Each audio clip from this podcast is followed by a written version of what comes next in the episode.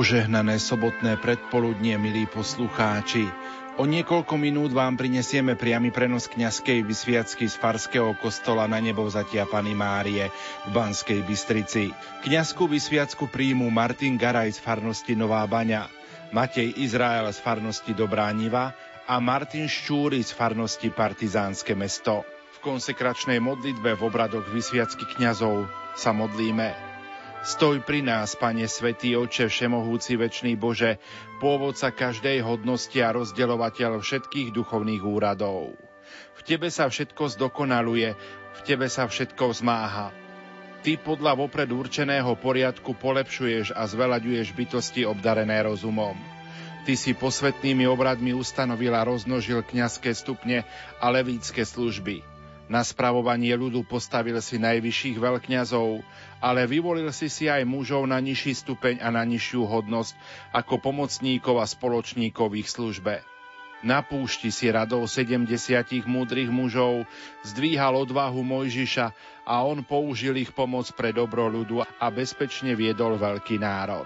Aj na Áronových synov si vylial hojnosť otcovskej milosti, aby bol dostatok hodných kňazov pre spásne obety a pre trvácnosť bohoslúžieb. A touto svojou prozreteľnosťou, pane, k apoštolom svojho syna si pridal spoločníkov, učiteľov viery a oni s ich pomocou rozšírili evanielium po celom svete. Preto ťa, pane, prosíme, aj nám slabým daj takýchto pomocníkov, lebo čím viac slabneme, tým viac ich potrebujeme. Prosíme ťa, Všemohúci Bože, udel týmto svojim služobníkom hodnosť kňastva, obnov ich srdciach ducha svetosti, nech zastávajú úrad druhého stupňa, prijatý od Teba, Bože, a svojim príkladným životom nech sú vzorom dobrých mravov. Nech sú našimi dobrými spolupracovníkmi, aby sa slova Evanielia dostali až na kraj sveta a aby sa všetky národy združili v Kristovi a pretvorili na jeden svetý Boží ľud. Požehnané chvíle vám prajú aj tvorcovia dnešného priameho prenosu majstri zvuku Marek Rimovci, Pavol Horňák a Peter Ondrejka, hudobná redaktorka Diana Rauchová a moderátor Pavol Jurčaga. Oslavujte pána!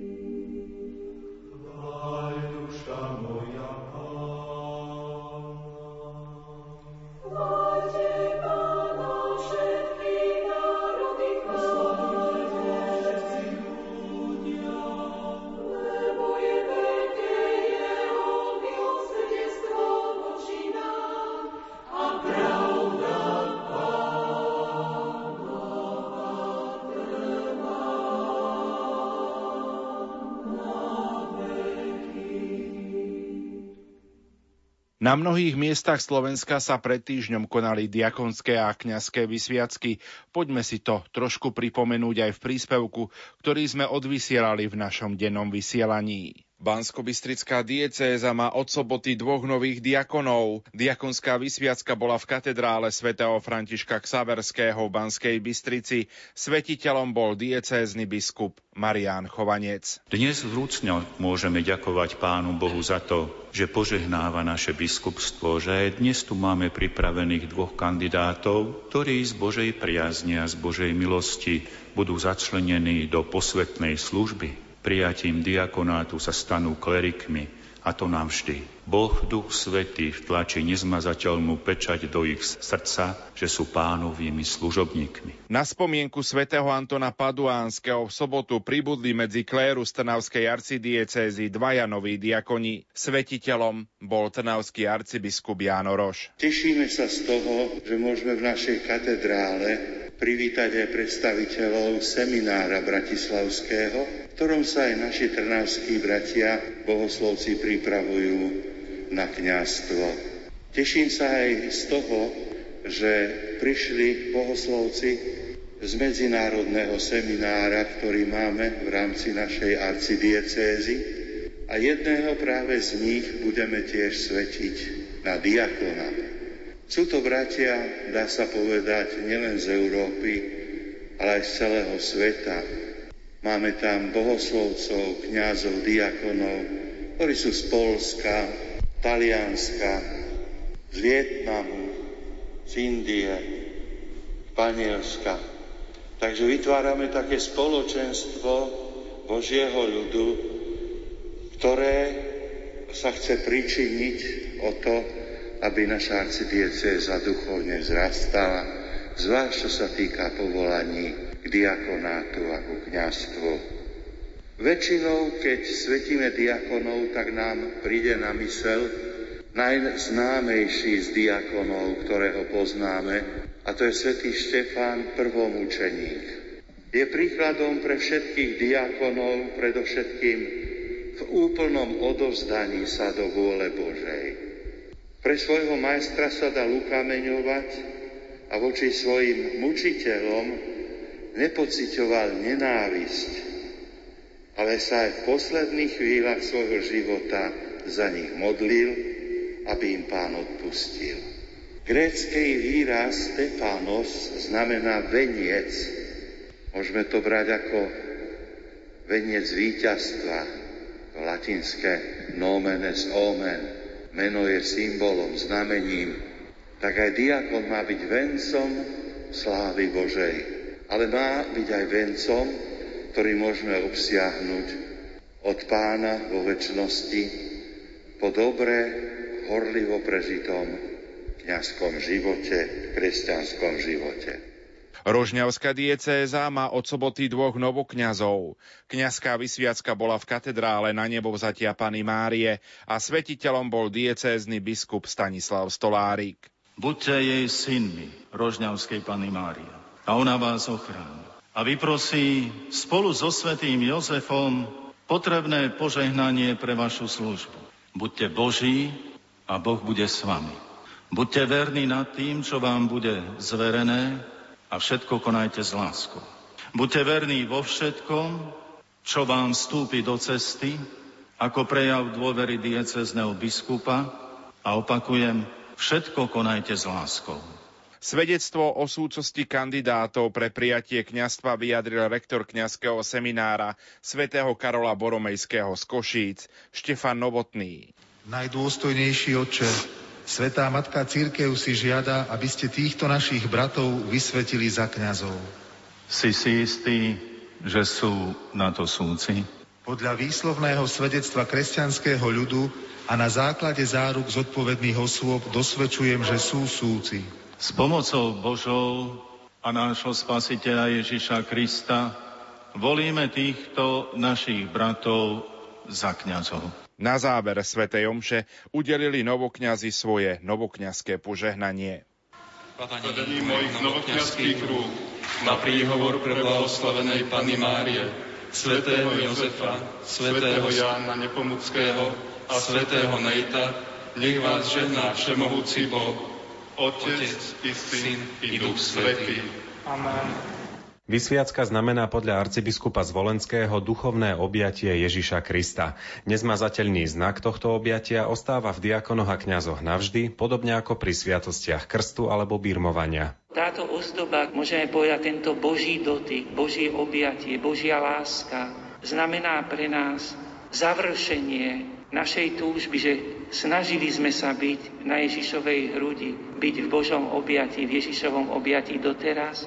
A o to viacej, milí bratia, keď príjmete či už stupen diakonátu alebo prezbiterátu, usilujte sa byť na Božej hrudi a prežívajte blízko s Ježišou, aby ste sa čím viacej podobali Ježišovi. Predseda KBS v príhovore tiež pripomenul, že prijatím sviatosti kňastva dostáva služobník oltára do úst Ježišove slová, ktoré povedal nad chlebom a vínom pri poslednej večeri.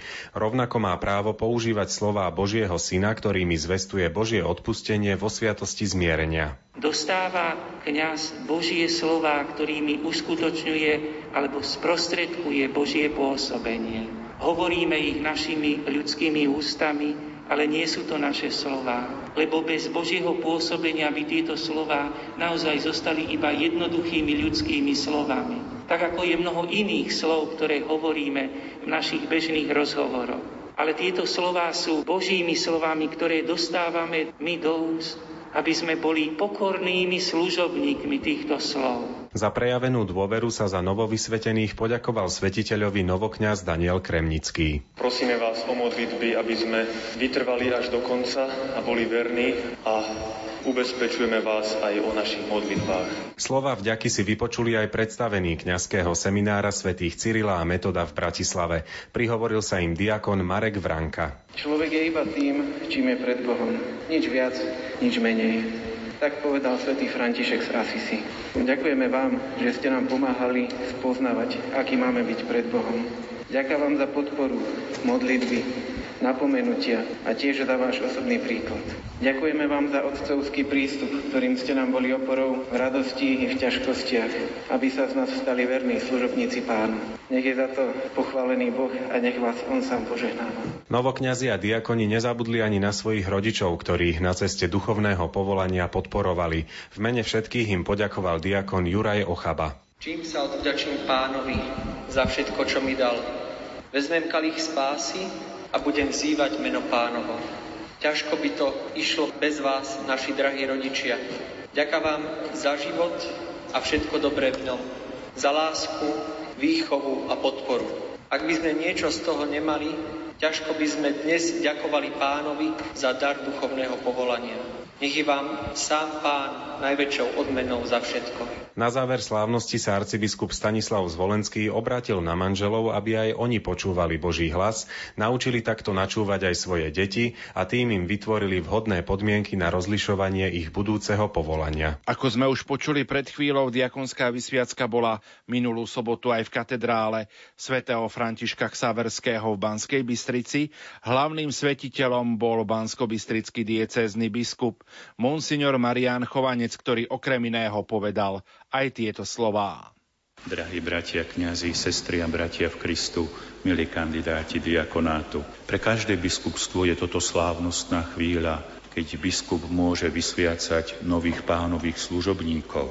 A my dnes túto chvíľu prežívame, hoci vieme, že v posledných mesiacoch bola naša krajina poznačená všeličím, aj tá seminárska výchova bola trošku iná, ale nepovieme, že horšia. To nie. V niektorých rozmeroch to mohlo byť aj lepšie, že človek sa viac naučil spoliehať na Pána Boha, viac s ním komunikovať, držať s ním, lebo spolu bratia boli ďalej. Neboli mi po pravici, po lavici. Diakonská vysviacka je prvým stupňom posvetnej vysviacky. Posvetná vysviacka je šiesta sviatosť, ktorú ustanovil Kristus Pán. A posvetná vysviacka má tri stupne. Prvý diakonát, diakonská vysviacka. Druhý stupeň prezbiterát, kňazská vysviacka. A tretí stupeň episkopát, to už je plnosť apoštolskej služby, kňazskej služby, to je biskupská vysviacka. Viem, že niektorí starší, keď sa učili katechizmus, tak šiestu sviatosť volali kňazstvo, ale vidíme, že kňazská vysviacka je len jedna tretina z tej posvetnej vysviacky, ktorú církev pozná už od prvého storočia. A v prvom storočí došlo práve k tomu deleniu posvetnej moci na tri stupne. V komentári budeme počuť, že diakon je vysvetený na službu, nie na kňastvo. A to je pravda.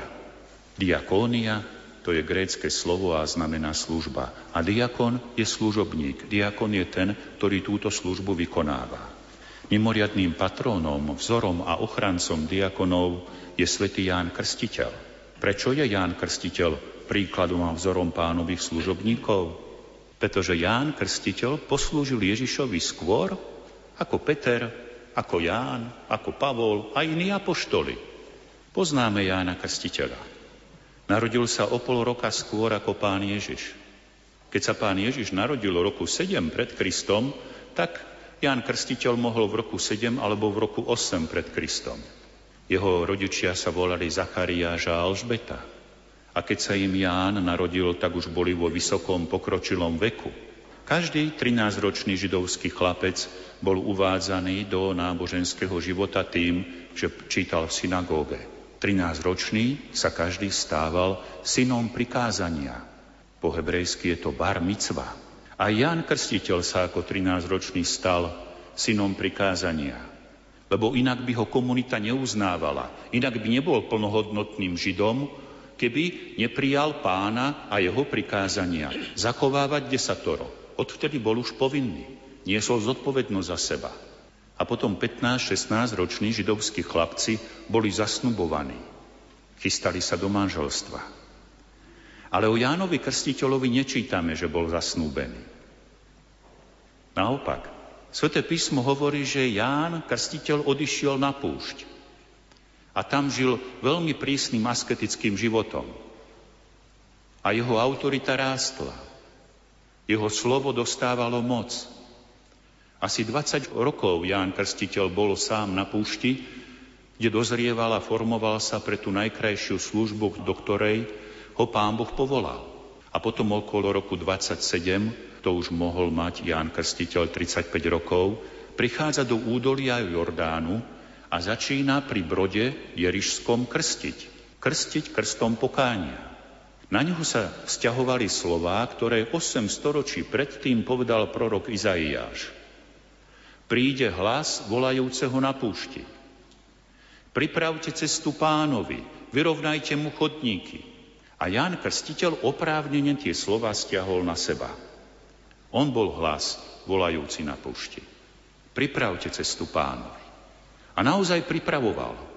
Mnohí ľudia prichádzali, ako čítame v evaníliách, aby si vypočuli kázeň Jána Krstiteľa, a bola to prísna kázeň, náročné to bolo, ale oni cítili, to je naozaj Božie slovo, toto potrebujeme, iba toto slovo nás očistí. Nie keď bude nejaké milúčke, sladúčke a oblé. Nie, to musí byť ostré slovo. Toto je hriech a toto nie je hriech. Tu musíš robiť pokánie. A zrazu medzi tými, ktorí príjmali krst pokánia, sa zjavuje vtelený Boží syn, Ježiš Kristus. Ľudia ho nepoznali. Ľudia nevedeli, že je to Mesiáč. Ján Krstiteľ, osvietený Duchom Svetým, Ježiša Krista ako Božieho Mesiáša spoznal. Ježiš ho žiada o krst, ale on odporuje. Nie, ty by si mal mňa pokrstiť, ty si viac ako ja. Nie ja teba. Ale nakoniec sa podriadi pokrsti pána Ježiša. A ako posledný starozákonný prorok dostáva Ján Krstiteľ tú milosť, že môže ukázať na ňo hľa baránok Boží. Ten sníma hriech sveta. Jan Krstiteľ si nedával servitku na ústa. Napomínal jednoduchých, bohatých aj vladárov. A doplatil na to. Herodes Antipas, syn kráľa Herodesa Veľkého, ktorý vtedy vládol, dal Jána Krstiteľa uväzniť preto, lebo Ján Krstiteľ mu vyčítal, že žije nemravne s manželkou svojho brata Filipa. Pravda, že vládcovi sa to nepáčilo, keď ho niekto takto verejne kritizoval, ale čítame v písme, že predsa rád Jána Krstiteľa počúval, lebo vedel, že je Boží prorok. Keď mal Herodes Antipas narodeniny, tak vtedy jeho nezákonitá manželka Herodiada spolu s jej dcérou Salome dosiahli, aby Herodes dal Jána Krstiteľa sťať. A stalo sa. Ján Krstiteľ naplnil svoju službu. Ján Krstiteľ pripravil cestu pánovi. Východní kresťania volajú Jána Krstiteľa Ján predchodca, lebo on predchádzal Ježiša. My ho voláme krstiteľ preto, že robil, vysluhoval krst pokánia. A v cirkvi je Ján Krstiteľ odvtedy uctievaný raz väčšou, raz menšou úctou, ale už 2000 rokov. A bude uctievaný aj naďalej. Hovoria nám znalci cirkevnej architektúry, že po chrámoch zasvetených Matke Božej má práve Ján Krstiteľ najviac titulárnych kostolov. A historici dejín pápežstva hovoria, že nie iného mena ako Ján, ktoré bolo najčastejšie použité, najčastejšie ho pápeži zobrali, až 23. 23 ich bolo. A takto sa Ján Krstiteľ v stredoveku, ktorý nazývame aj scholastickým obdobím, schóla, to znamená škola, stáva vzorom každého rodiča, každého vychovávateľa, aj každého služobníka v cirkvi. Či je to lektor, či je to akolita, či je to diakon, či je to kňaz alebo biskup. Lebo naozaj Ján bol prvým pánovým služobníkom a vzorovým. Ján dostal tú milosť, že mohol pokrstiť Božieho syna. Ján dostal tú milosť, že mohol na ňo ukázať, hľa, to je Mesiáš.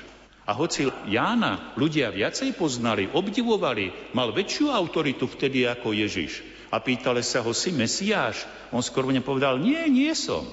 Ja nie som hoden ani zohnúť sa a rozviazať mu remienok na sandáloch, na obuvi. A tieto Jánové vlastnosti a Jánova služba sa stali vzorom a príkladom, lebo každý dobrý vychovávateľ si v stredoveku povedal, najkrajšie splním svoju službu, keď druhého môjho zverenca, môjho chovanca pripravím na stretnutie s pánom. A pre diakonov, hoci pre všetkých je Ján Krstiteľ takýmto pekným vzorom, predchodcu, pred Ježišom, pripravovateľom cesty pre Ježiša, pre diakonov zvlášť, lebo diakoni tiež pripravujú. Diakon vysluhuje svätý krst. A vďaka krstu je kresťan pripravený na to, aby mohol platne prijať ďalšie sviatosti. Iné sviatosti bez krstu nemôžeme platne prijať. Bola by to prázdna fraška. Diakon je ten, ktorý asistuje pri sobáši. Asistuje, lebo snúbenci si vysluhujú sviatosť manželstva. Ale on práve tou svojou asistenciou ich pripravuje na to, aby sa otvorili Božej láske, manželskej a rodičovskej láske. Diakon je ten, ktorý hlása Božie slovo z poverenia cirkvy a káže. On pripravuje ľudské srdcia na to, aby do týchto ľudských srdc mohla vstúpiť Božia milosť, Božie svetlo, Božie teplo. Diakon je ten, ktorý pri Svetej Omši pripravuje v kaliku víno a vodu. A z týchto dvoch materiálnych prvkov sa stane potom konsekráciou Kristová krv. On to nerobí, on to pripravuje. Potom ustupuje do úzadia. Tak ako Ján Krstiteľ. Ja nie som Mesiáš. Po mne prichádza ten, ktorý vás bude posvecovať. V stredoveku Ján Krstiteľ teda zažíval veľkú slávu, veľkú česť, úcta k nemu bola na vrchole. A stredovek je aj známy tým, že sa mimoriadne prehlbil chórový spev. A to vďaka reholiám, vďaka kláštorom. Tí, ktorí poznajú trošku hudobnú teóriu, vedia, že veľký hudobný teoretik, ale zároveň aj praktik, bol to talianský reholník Guido z Arenca, urobil mimoriadne veľký záslužný krok pre rozvoj chorálovej hudby. A to tým, že zdokonalil notáciu a zároveň vymyslel aj solmináciu. Sú to cudzie slova, ja som si ich tiež musel v slovníku pozrieť, čo to teda ten Gvido popáchal, čo to urobil. No, notifikácia je aj zapisovanie nôd, zapisovanie hudby, aby sa dalo čítať a spievať z nôd, aj hrať. A solminácia je pomenovanie nôd hudobnej stupnice. To je to známe, čo sme sa ešte aj v škole učili. Do, re, mi, fa, sol, la, si, do. Túto solmináciu vymyslel práve Guido z Arenca. A prečo? Lebo dovtedy, keď sa spevák učil chorové spevy, trvalo to 10 rokov. Lebo sa musel naučiť stovky melódií. A keď Guido z Arenca ako hudobný teoretik zdokonalil notifikáciu, vymyslel solmináciu. Stačilo, keď sa učeň chorového spevu naučil čítať tieto noty a hneď prečítal každú me- melódiu. Čiže skrátila sa výučba chorového speváka z desiatich rokov na jeden jediný rok. Pravda, že celý svet to ocenil. Svetý otec pápež 19. Ján 19. bol, zavolal si Gvida Zarenca do Ríma a požiadal ho, Nauč aj nás túto svoju náuku. Nauč aj našich spevákov takto dobre spievať, keď budú vedieť čítať noty a budú poznať mená nôd. A Gvido z Arenca to urobil. A je zaujímavé, že Gvido z Arenca, ktorý žil v 11. storočí, mal v takej úcte Jána Krstiteľa, predchodcu pána, že si povedal, vždy, keď sa bude spievať chórový spev, Vždy, keď sa budú pomenovávať noty, si pripomenieme Jána Krstiteľa tým, že tie noty pomenujeme podľa slabík z hymnu Jána Krstiteľa. A je to tak. Ten hymnus vznikol v 8. storočí, Guido Zarenca ho dobre poznal a tie slabiky do, re, mi, fa, sol, la, si, do, tie zobral práve z tohoto hymnu. Mal krásnu a zbožnú myšlienku. Vždy, keď niekto bude spievať chorál, má to byť príprava pre človeka, aby prijal do svojho srdca Boha Ježiša Krista. Takýmto pripravovateľom na prijatie Krista bol Jan Krstiteľ a on je vzorom vás. Nás všetkých, ale vás, diakonov, budúcich za chvíľočku najviac. Proste svätého Jána Krstiteľa o rodovanie, o pomoc. Proste ho, aby ste aj vy vynikali v tých čnostiach ako on, aby ste boli dosť dobrými nástrojmi v Božích rukách, aby ste mnohých práve tou svojou prípravou priviedli k Bohu, k posveteniu, k Ježišovi Kristovi. Amen.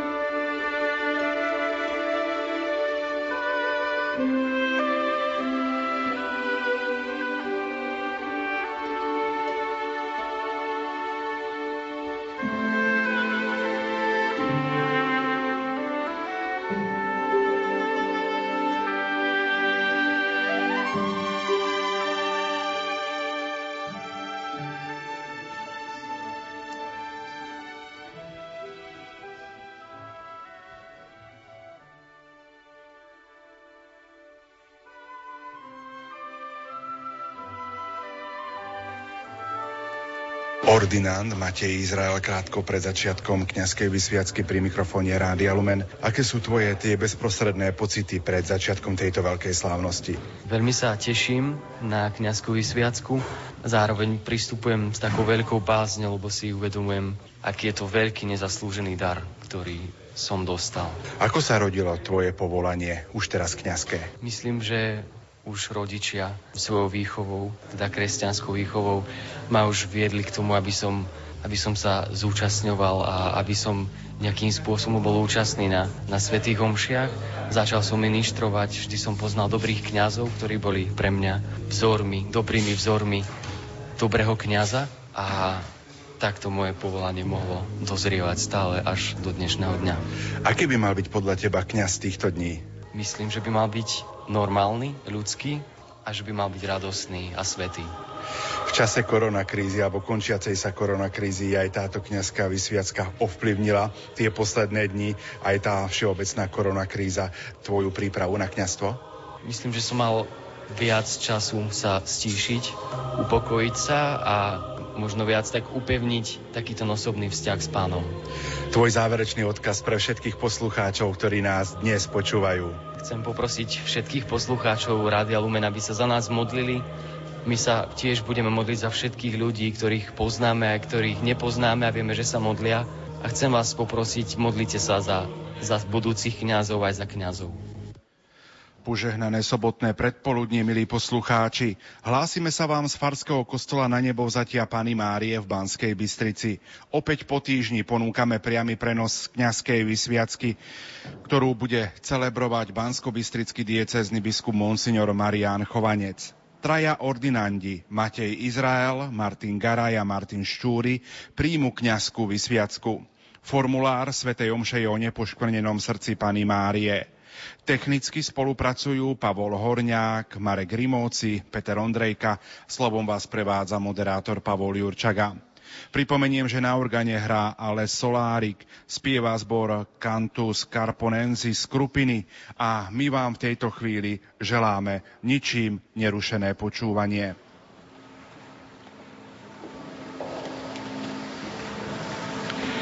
Drahí bratia a sestry, Vítame vás v Banskej Bystrici v tomto Božom chráme, ktorý je zasvetený tajomstvu na nebo vzatia Panny Márie.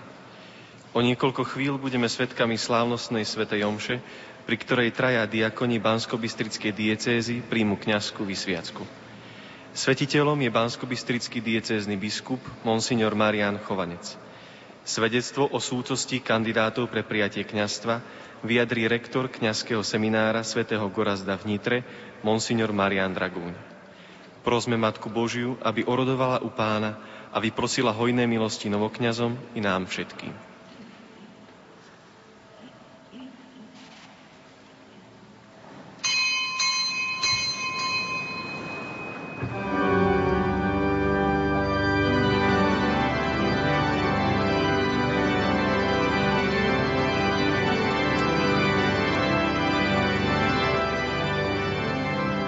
Tejto chvíli sme už svetkami začiatku samotnej kňazskej vysviacky do Farského kostola na nebo vzatia Pany Márie.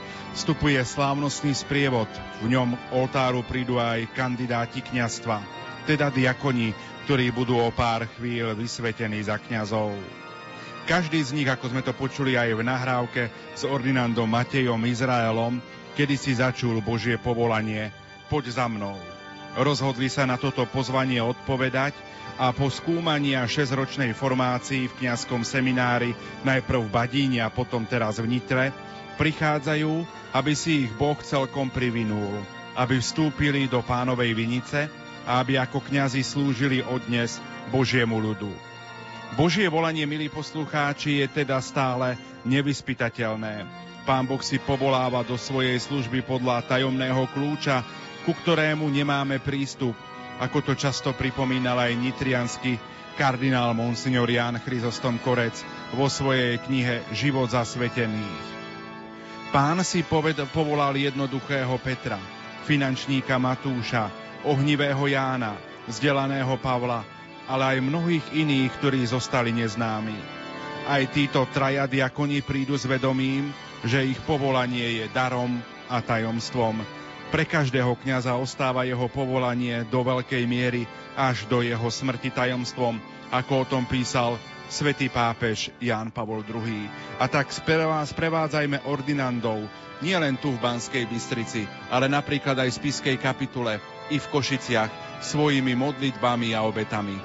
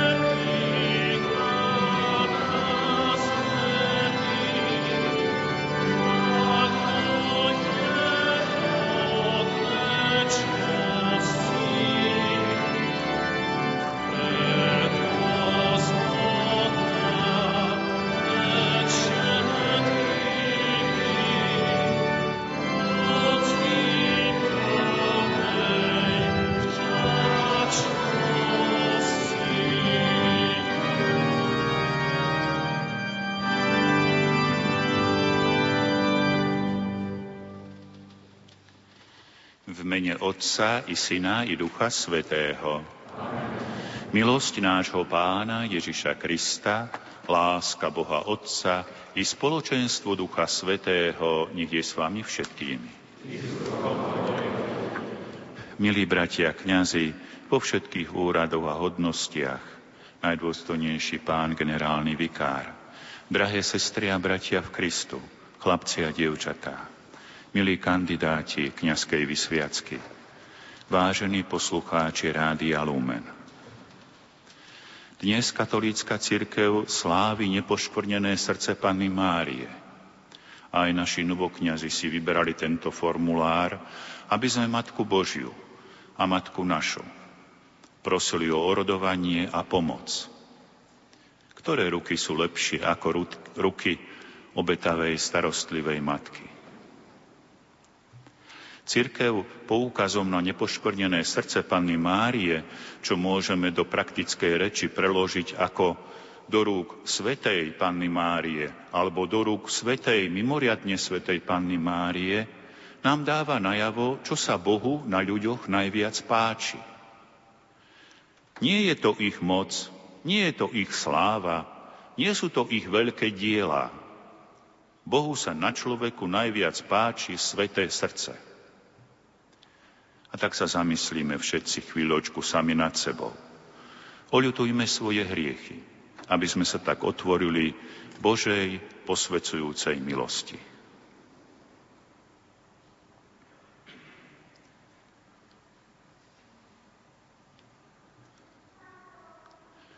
Vyznávam všemohúcemu Bohu i vám, bratia a sestry, že som veľa zrešil myšlienkami, slovami, skutkami a zanedbávaním dobrého.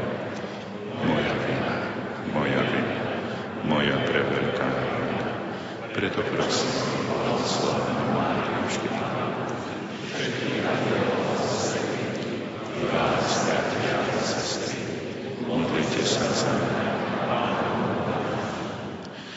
Nech sa zmiluje nad nami všemohúci Boh, nech nám hriechy odpustí a privedie nás do života večného. Amen.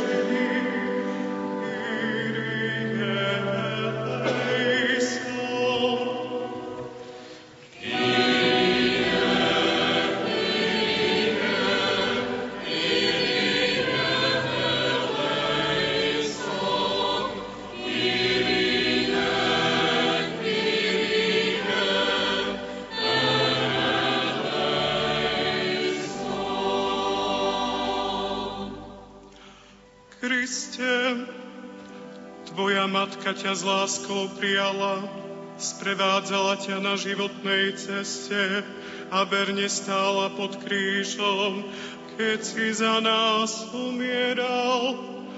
Kriste, elejson.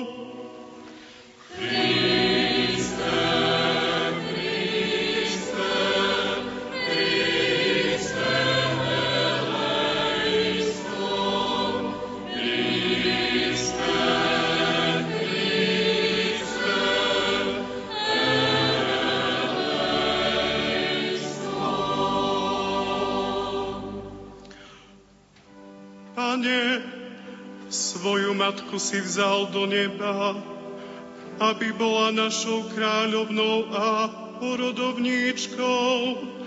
Kyrie eleison.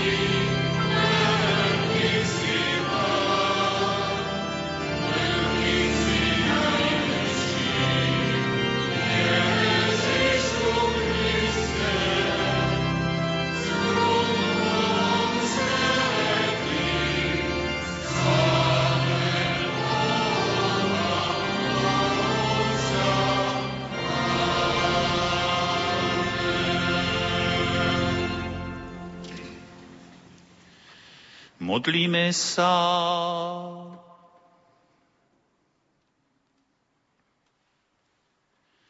Svetý Bože, Ty si pripravil v srdci pre blahoslavenej Panny Márie dôstojný príbytok Duchu Svetému, na orodovanie nepoškornenej Panny, naplňaj naše srdcia svojou milosťou, aby sme boli Tvojim svetým chrámom, skrze nášho Pána Ježiša Krista, Tvojho Syna, ktorý je Boh a s Tebou žije a kráľuje v jednote s Duchom Svetým po všetky veky vekov.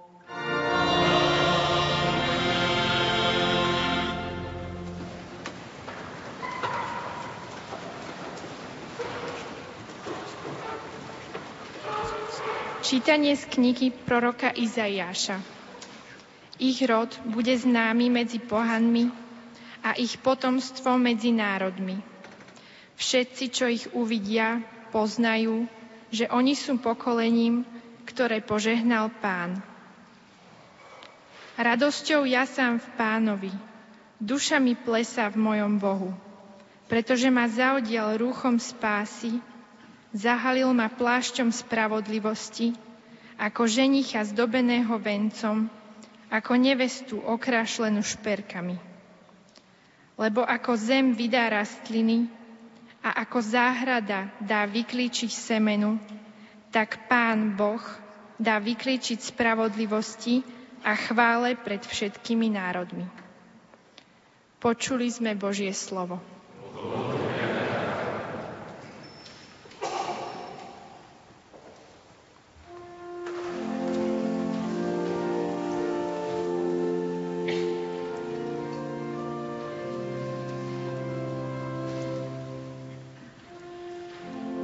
Srdce mi plesá.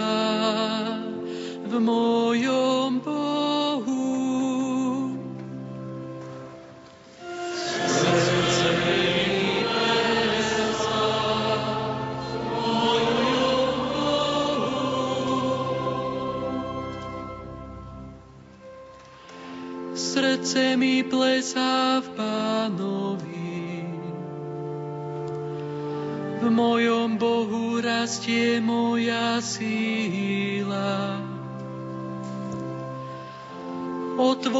si ústa proti mojim nepriateľom,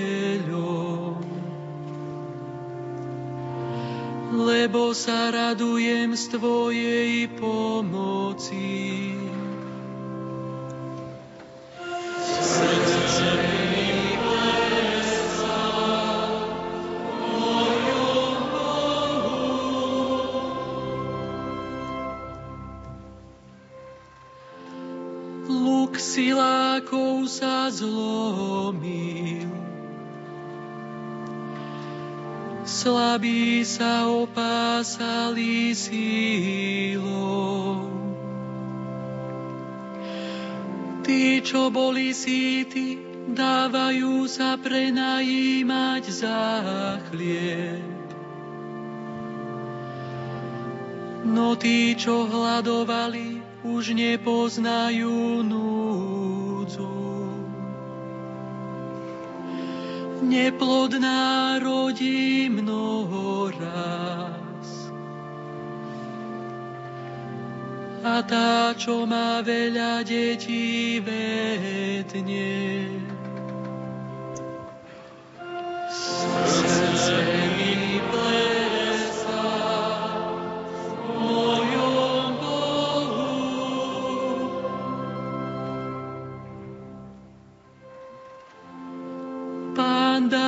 smrť i život.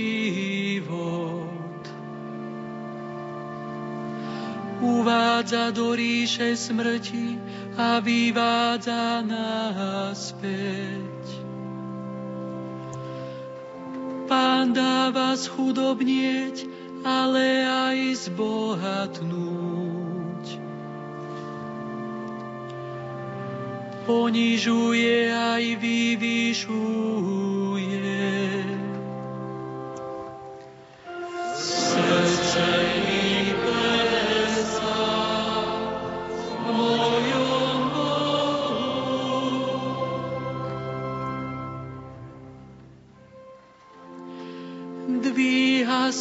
Z prachu bedára a zo smetiska povyšuje chudobného.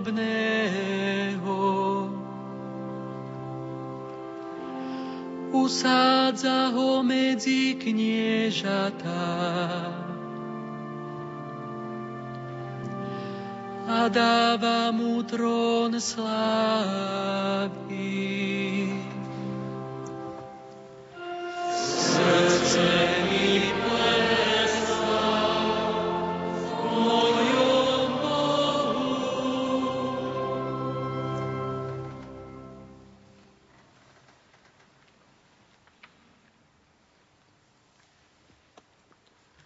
Čítanie z druhého listu svätého Apoštola Pavla Korintianom. Bratia, ženie nás Kristova láska, keď si uvedomíme, že ak jeden zomrel za všetkých, teda všetci zomreli. A zomrel za všetkých, aby aj tí, čo žijú, už nežili pre seba, ale pre toho, ktorý za nich zomrel a vstal z mŕtvych. Preto odteraz nepoznáme nikoho podľa tela. A ak sme aj poznali Krista podľa tela, teraz už nepoznáme. Kto je teda v Kristovi, je novým stvorením. Staré sa pominulo a nastalo nové. Ale to všetko je od Boha, ktorý nás skrze Krista zmieril so sebou a zveril nám službu zmierenia. Veď Kristovi Boh zmieril svet so sebou a nepočítal ľuďom ich hriechy a nám odovzdal slovo zmierenia. Sme teda Kristovými vyslancami a ako by Boh napomínal skrze nás. V Kristovom mene prosíme, zmierte sa s Bohom. Počuli sme Božie slovo.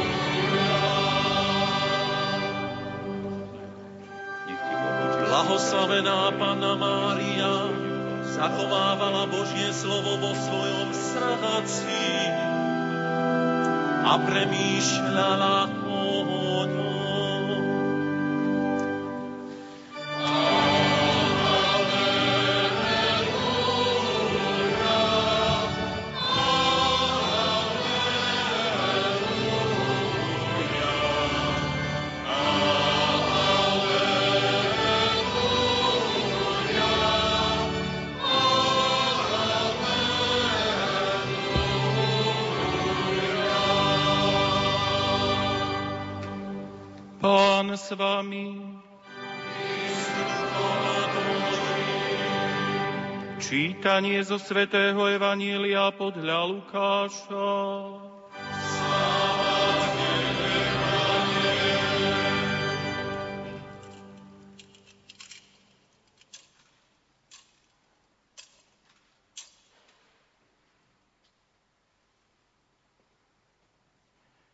Ježišovi rodičia chodievali každý rok do Jeruzalema na veľkonočné sviatky. Keď mal 12 rokov, tiež išli, ako bývalo na sviatky zvykom. A keď sa dni slávnosti skončili a oni sa vracali domov, zostal chlapec Ježiš v Jeruzaleme, čo jeho rodičia nezbadali. Nazdávali sa, že je v sprievode.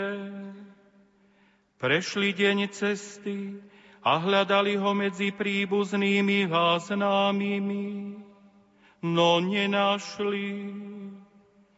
Vrátili sa teda do Jeruzalema a tam ho hľadali. Po troch dňoch ho našli v chráme. Sedel medzi učiteľmi, počúvali a kládol im otázky. Všetci, čo ho počuli, žasli nad jeho rozumnosťou a odpovediami.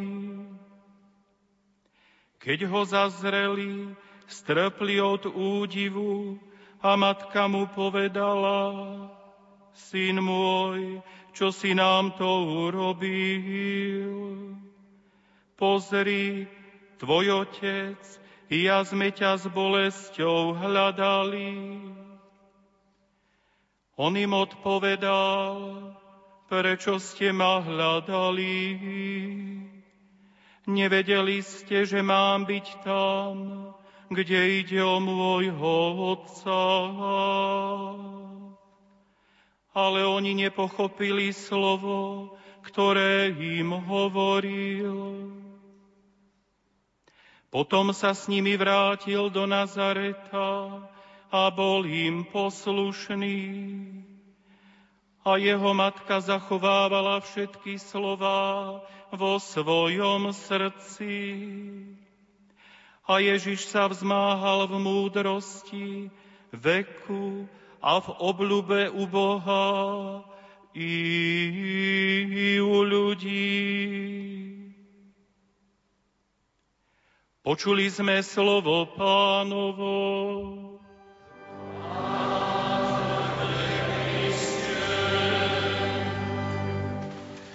Práve sme počuli Evangelium. Pripomeniem, že počúvate priamy prenos kňazskej vysviacky z Farského kostola na nebo vzatia Pany Márie v Banskej Bystrici. Hlavným svetiteľom je bansko-bystrický diecézny biskup Monsignor Marian Chovanec. V tejto chvíli bude nasledovať predstavenie kandidátov a svedectvo o súcosti kandidátov pre prijatie kňastva vyjadrí rektor kňazského seminára svätého Gorazda v Nitre Monsignor Marian Dragúň. Potom bude nasledovať homília otca biskupa.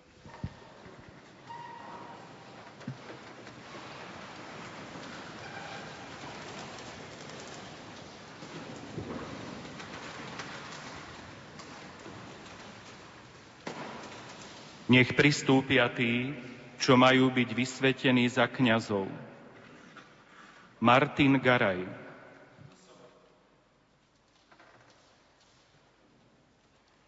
Matej Izrael.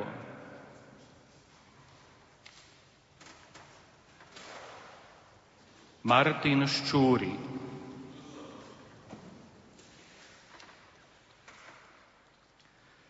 Najdôstojnejší oče, Svetá Matka Církev si žiada, aby ste týchto našich bratov vysvetili za kňazov. Si si istý, že sú na to súci? Podľa výslovného svedectva kresťanského ľudu a na základe záruk zodpovedných osôb dosvedčujem, že sú súci. S pomocou Pána Boha a nášho Spasiteľa Ježiša Krista volíme týchto našich bratov za kňazov. Bohu vďaka.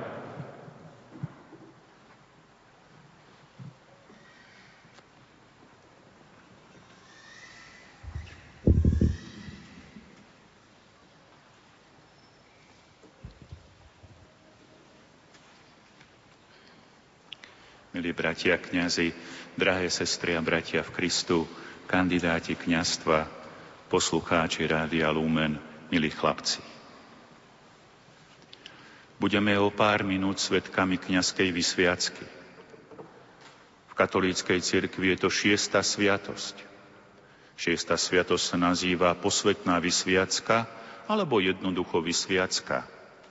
Je to nástroj na odovzdávanie posvetnej služobnej moci. Pretože my Kresťaniam poznáme aj všeobecné kňastvo, spoločné kňastvo, ale toto služobné kňastvo, to sa odovzdáva špeciálnou sviatosťou. Táto šiesta sviatosť, posviacka, vysviacka, má tri stupne. Prvým stupňom je diakonská vysviacka. Je to stupeň diakonátu. Druhým stupňom je kňazská vysviacka. To je stupeň kňastva. A tretí stupeň, to je biskupská vysviacka, episkopát, plnosť apoštolskej moci, plnosť kňastva. My budeme teraz svetkami toho druhého stupňa. Z týchto diakonov sa stanú o malú chvíľu Kristovi kňazi. Navždy. A tak je to vhodná príležitosť, aby sme sa zamysleli nad tým, kto je to Kristov kňaz? Církev za 2000 rokov nám ponúka veľa krásnych myšlienok, definícií a odpovedí aj na túto otázku. Kto je Kristov kňaz? Ja som si vybral pred dnešný príhovor odpoveď z katechizmu článok 1465, ktorý hovorí takto. Kňaz je znak a nástroj Božej lásky. Pravda, že tento článok je oveľa kvetnatejší v katechizme, je viac rozvinutý. Ale stačí nám, keď si teraz zapamätáme to podstatné. Kňaz je znak a nástroj Božej lásky. Znak to znamená, že musí to na vysvetenom služobníkovi byť aj vidieť. Aj keby nič nerobil. To je tak ako značka pri ceste. Stojí, ale je znakom. Šoféry vedia, čo tá značka znamená a riadia sa podľa toho. A katechizmus hovorí, nie je len znakom Božej lásky, ale aj nástrojom Božej lásky. Nikto z nás, ani ten najsvetejší kňaz si nemôže myslieť, že on posvecuje svojou vlastnou mocou. Vôbec nie. Dostáva služobnú moc na to, aby sa stal rozumným nástrojom v Božích rukách. Boh posvecuje cez nás, Boh odpúšťa cez nás, Boh premieňa na pánovom oltári cez nás, cez kňazov. Kňaz je znakom a nástrojom Božej lásky. V dejinách spásy sa Božia láska podľa svätého písma prejavila dvomi mimoriadnými spôsobmi. Prvým spôsobom sa Božia láska prejavila v starom zákone, keď pán Boh požiadal Mojžiša, aby uzatvoril pod vrchom Sinaje zmluvu medzi Bohom a starozákonným Božím ľudom. Vieme, že pán Boh si povolal Abraháma z chaldejského Uru a prislúbil mu, že keď pôjde za jeho hlasom, keď opustí svoju vlast, svoju rodinu, svoje spôsoby, svoje zvyky a pôjde do krajiny, ktorú mu on dá, Urobí z neho taký obrovský národ, že ich bude viac ako zrniek piesku na brehu mora, že ich bude viac ako hviezd na nebi. A Abraham poslúchol.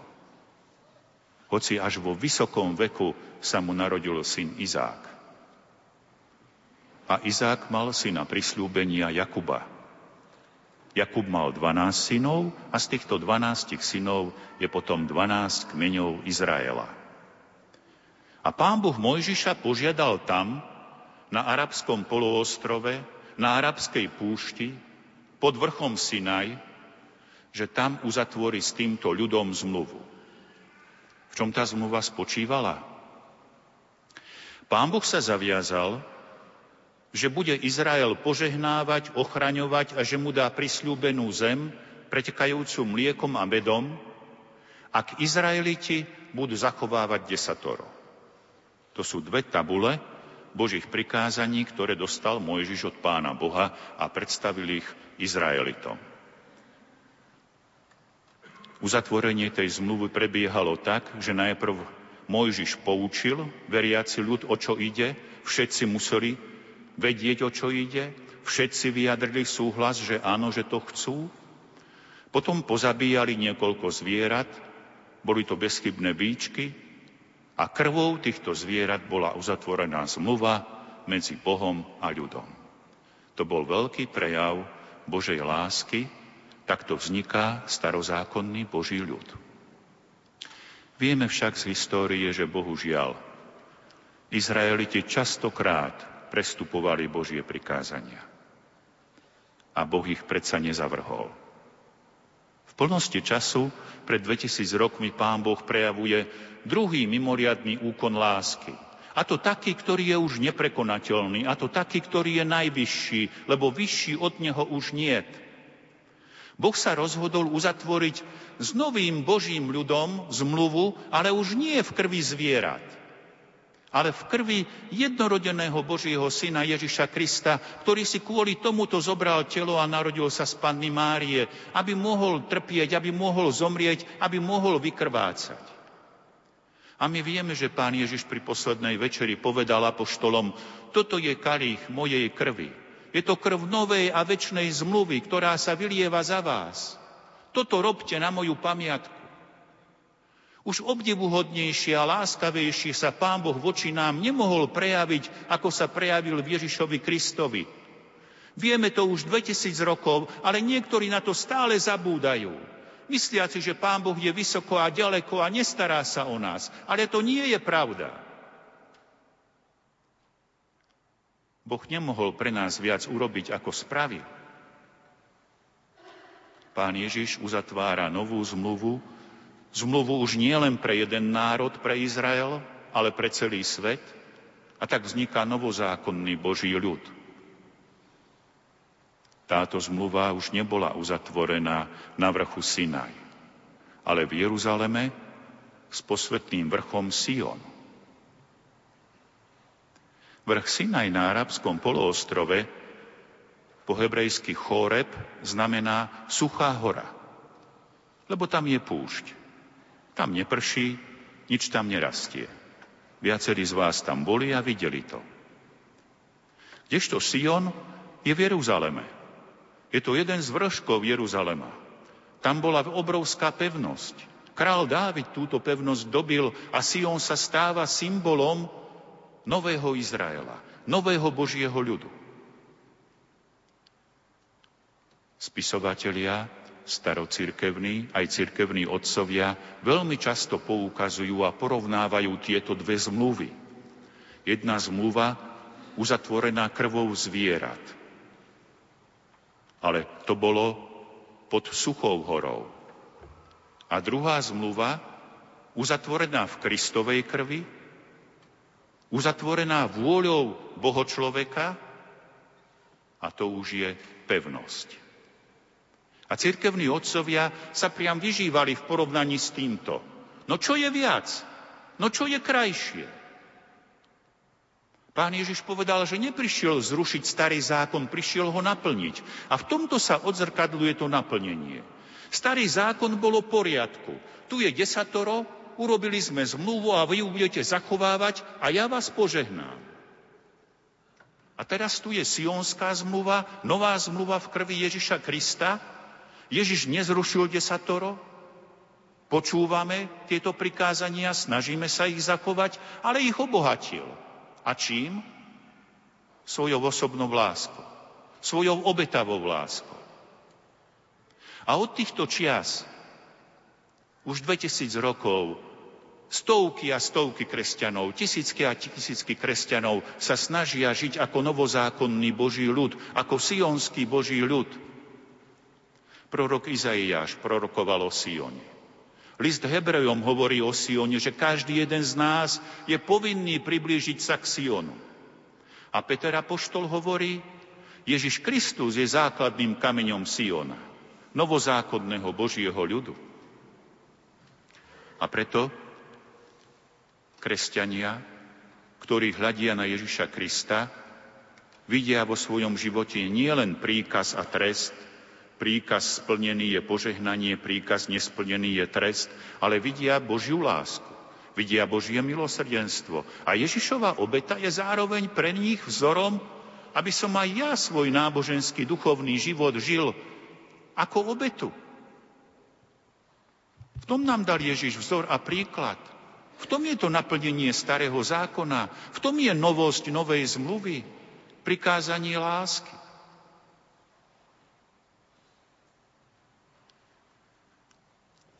Spojených štátoch amerických je 3. február pamätným dňom. Každý z týchto štátov si tento pamätný deň pripomína svojím spôsobom a volá sa Deň štyroch nesmrteľných kaplánov. Tento deň sa viaže k historickej udalosti.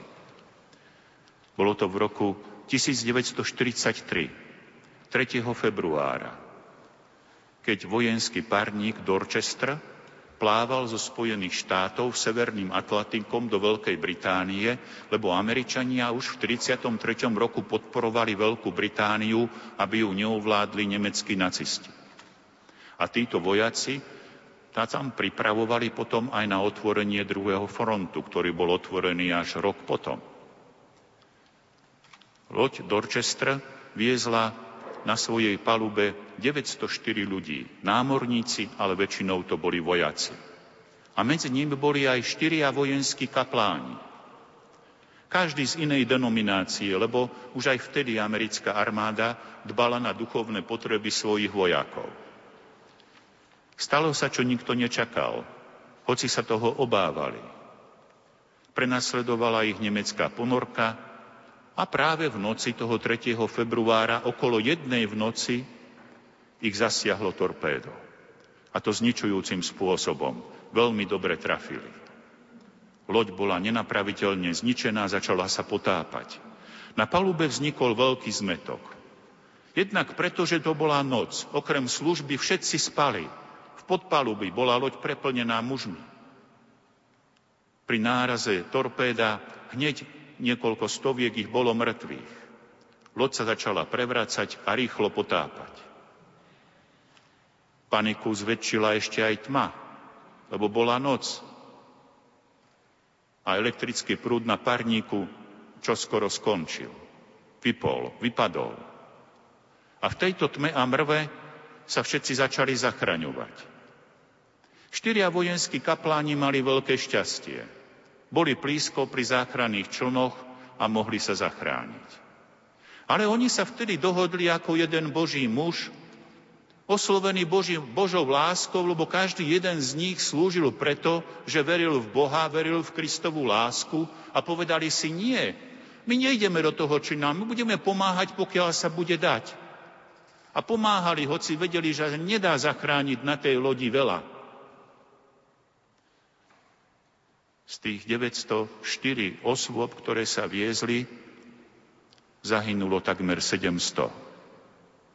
Niečo viac ako 200 sa zachránilo a oni potom vydali svedectvo o týchto hrdinských kaplánoch. Pomáhali najmä tým, ktorí boli ranení a už sami nemohli ísť do toho záchranného člnu. Ba dokonca vyzliekli svoje záchranné vesty a odovstali ďalším, ktorí ešte sa ako si znášali na tej vode, aby sa do tých člnov dostali. A potom ich videli, ako si všetci štyria klakli, modlili sa k Pánu Bohu a loď ich strhla do hlbín. V roku 1948 americká ústredná pošta urobila veľký krok. Nielen, že vydala známku na počesť štyroch nesmrteľných kaplánov, ale vydali aj špeciálnu pečiatku. A to bol mimoriadný krok v dejinách Spojených štátov, lebo pre, dovtedy známky boli pečiatkované pečiatkami len prezidentov. Keď boli špeciálne pečiatky, tak len prezidenti na nich mohli byť zobrazení. Ale teraz dali všetkých týchto štyroch kaplánov. Lebo to boli hrdinovia. Lebo sa ukázali ako takí, ktorí sa vedeli obetovať. Oni veľmi dobre vedeli, keď ostanú pomáhať ostatným, už sa nezachránia, už pôjdu ku dnu.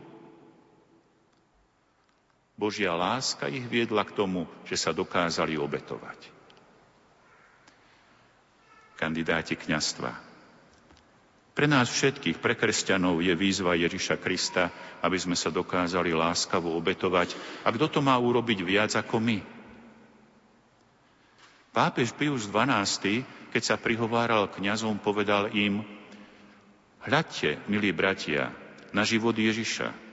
Život Ježiša to nebola jednorázová obeta, anticipovaná pri poslednej večeri a uskutočnená na Veľký piatok. Celý Ježišov život od jeho narodenia až po jeho smrť a potom jeho skriesenie až na nebo vystúpenie bol jediný úkon obety voči Pánu Bohu. A Pius XII hovorí, aj vy, milí bratia kňazi, nielen vtedy si kňaz, keď stojíš pri oltári, nielen vtedy sa máš obetovať, keď obetuješ pri oltári, celý život sa máš obetovať. Len tak môžeš byť tým znakom a nástrojom Božej lásky, nie nejak inak. Ako sme na začiatku povedali, dnes je nepoškvrnené srdce Panny Márie. Dnes si pripomíname, veľkú jedinečnú svetosť Matky Božej. A vieme, že Bohu sa práve toto najviac páči.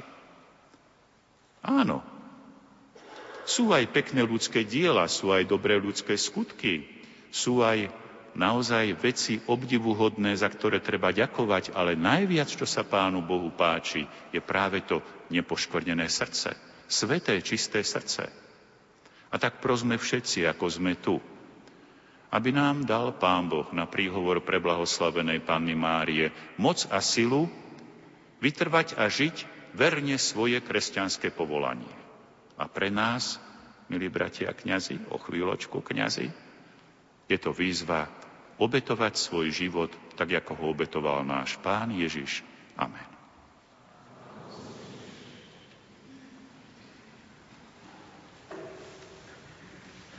Teraz po homílii nasleduje vlastný obrad kňazskej vysviacky.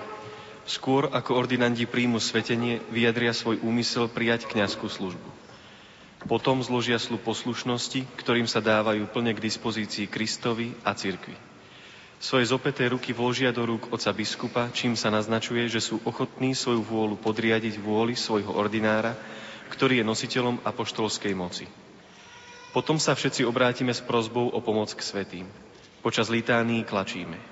Kandidáti kňastva si na znak odovzdanosti Bohu láhnú dolu tvárou na zem. Po litániách vstane iba otec biskup a prednesie modlitbu. Potom na výzvu diakona všetci vstaneme. V litániách prosíme, aby pán na orodovanie všetkých svetých naplnil týchto našich bratov potrebnými milosťami v službe Bohu a blížnym. Po litániách bude nasledovať jadrový sviacky. To pozostáva z vkladania rúk a z konsekračnej modlitby, ktoré sú podľa starej tradície matériou a formou sviatosti. Kandidáti kňastva pristúpia k otcovi biskupovi a klaknú si pred neho. Otec biskup im v tichosti vloží ruky na hlavu. Takto je podľa apoštolskej tradície kandidátom kňastva odovzdaná kňazská moc. Potom vložia ruky na ordinandov aj prítomní kňazi. Po vložení rúk otec biskup prednesie konsekračnú modlitbu, Takto sa naši bratia stanú kristovými kňazmi. Potom duchovní otcovia farností, z ktorých svetenci pochádzajú, upravia novokňazom štólu, ktorá je znakom kňazskej hodnosti a oblečú ich do ornátov. Následne novokňazi opäť poklaknú pred oca biskupa a on im pomaže ruky svetou kryzmou. Tým sa stávajú pomazanými služobníkmi oltára, cez ktorých bude pán posvecovať svoj ľud. Potom príjmu z rúk oca biskupa misku s hostiami, kalich s vínom a bosk pokoja. Všetci prítomní kňazi napokon boskom pokoja prejavia novokňazom svoju radosť a bratské spoločenstvo v Kristovom kňastve.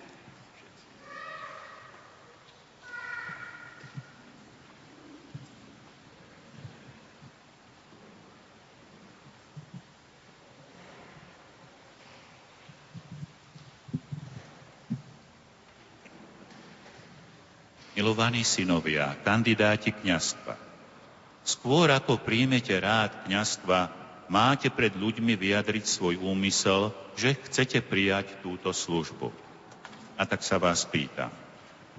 Chcete ako kňazi za pomoci Ducha Svetého navždy konať kňazskú službu ako dobrí spolupracovníci biskupa v spravovaní Božieho ľudu? Chcete nábožne a verne podľa tradície cirkvy sláviť Kristove tajomstvá na chválu Božiu a na posvetenie kresťanského ľudu?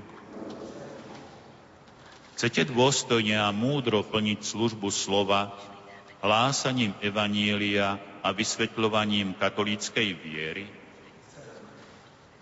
Chcete sa čoraz užšie spájať s Kristom, najvyšším kňazom, ktorý Otcovi obetoval za nás seba samého ako obetu čistú, a chcete sa s ním zasvetiť Bohu pre spásu ľudí?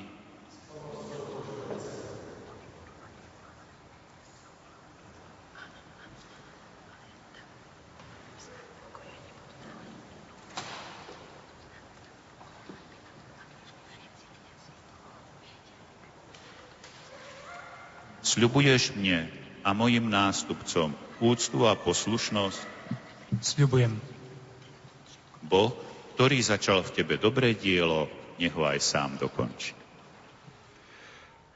Kandidáti skladajú slub poslušnosti, ktorým sa dávajú plne k dispozícii Kristovi a cirkvi, svoje zopeté ruky vkladajú do rúk oca biskupa, čím sa naznačuje, že sú ochotní Sľubuješ svoju vôľu podriadiť vôli svojho ordinára, ktorý je z poverenia Krista nositeľom apoštolskej moci. Ktorý začal v tebe dobré dielo, nech ho aj sám dokončí.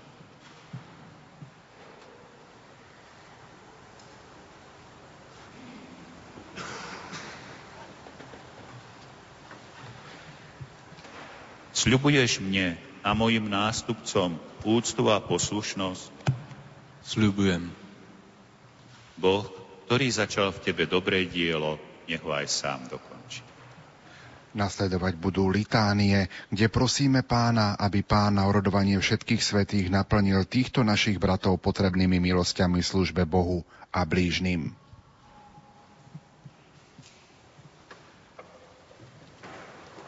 Milovaní bratia a sestry, prosme Boha Otca Všemohúceho, aby rozmnožil nebeské dary v týchto svojich služobníkov, ktorých si vyvolil na kniazskú službu. Klakníme si.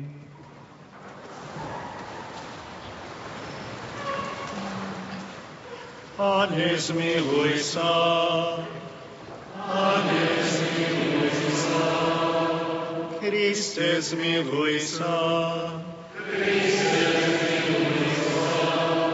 Pane, zmiluj sa. Svetá Mária, Matka Božia, Svetý Michal, Svetí Boží anieli, Jan Krstiteľ, Svetý Jozef, Svetý Peter a Pavol, Svetý Jan, Svetý Tomáš, Svetý Matej, Lukáš. Svetá Mária Magdaléna, Svetý Štefan, Svetý Filip, Svetý Ignác Antiochísky, Svetý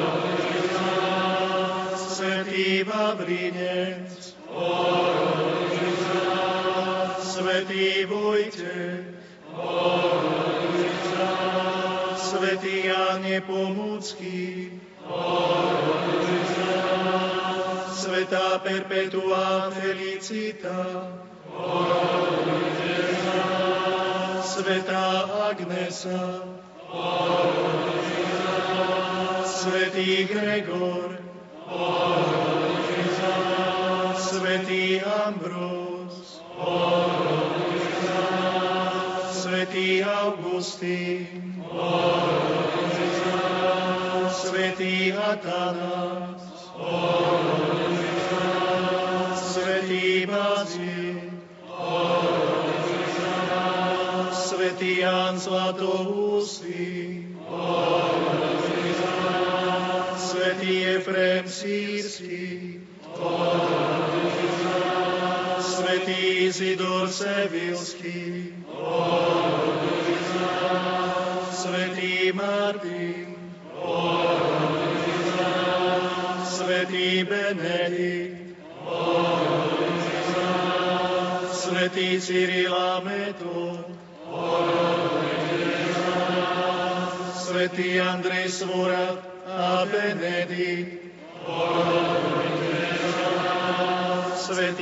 František a Dominik, Svetý Anton Paduánsky, Svetý Tomáš Akvinský, Svetý František Saverský, Svetý Filip Neri,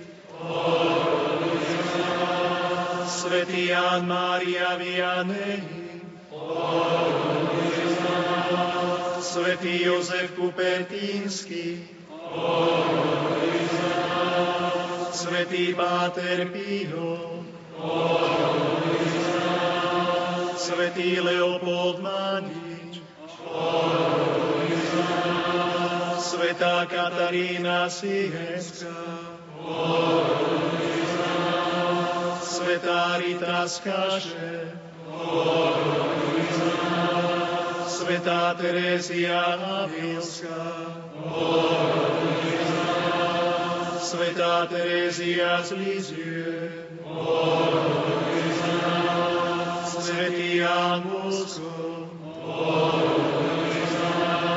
Svetý Dominik Savio, Svetý Tarzícius, Svetý Martin I, Svetý Ján 23, Svetý Pavol VI, Svetý Ján Pavol II, Svetá Matka Teresa, blahoslavený Titus Zeman, všetci Boží svetí a sveté, buď nám milostivý, ochraňuj nás, od všetkého zla, od každého hriechu, od večnej smrti,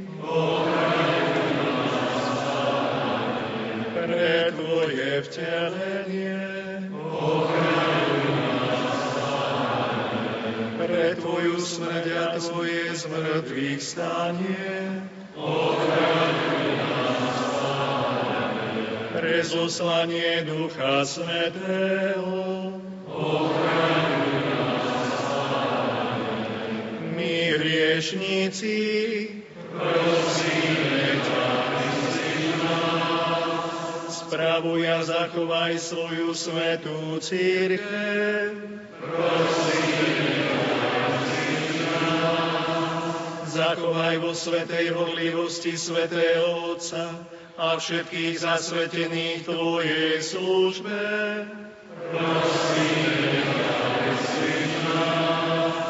Daruj všetkým národom pokoja pravú smornosť.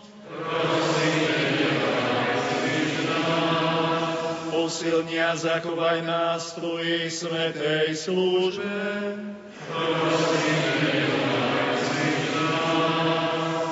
Poženaj týchto vyvolencov. Poženaj a posvet týchto vyvolencov. Poženaj, posveť a zasvet týchto vyvolencov. Ježišu, Syn živého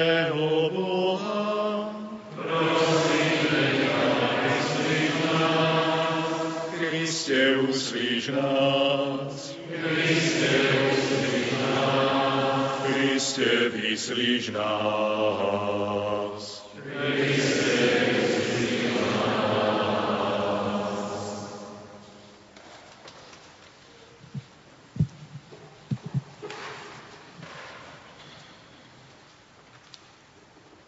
Pane Bože, prosíme ťa, vyslíš nás, zošli na týchto svojich služobníkov, požehnaného Ducha Svetého a moc kniazkej milosti.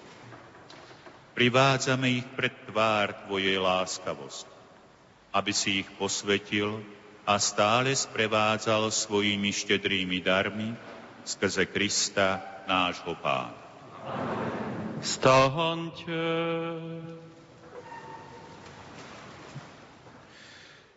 Po skončení litánii nasleduje vlastná časť vysviacky. Tá pozostáva skladania rúk a z konsekračnej modlitby, ktoré sú podľa starej tradície matériová formou sviatosti.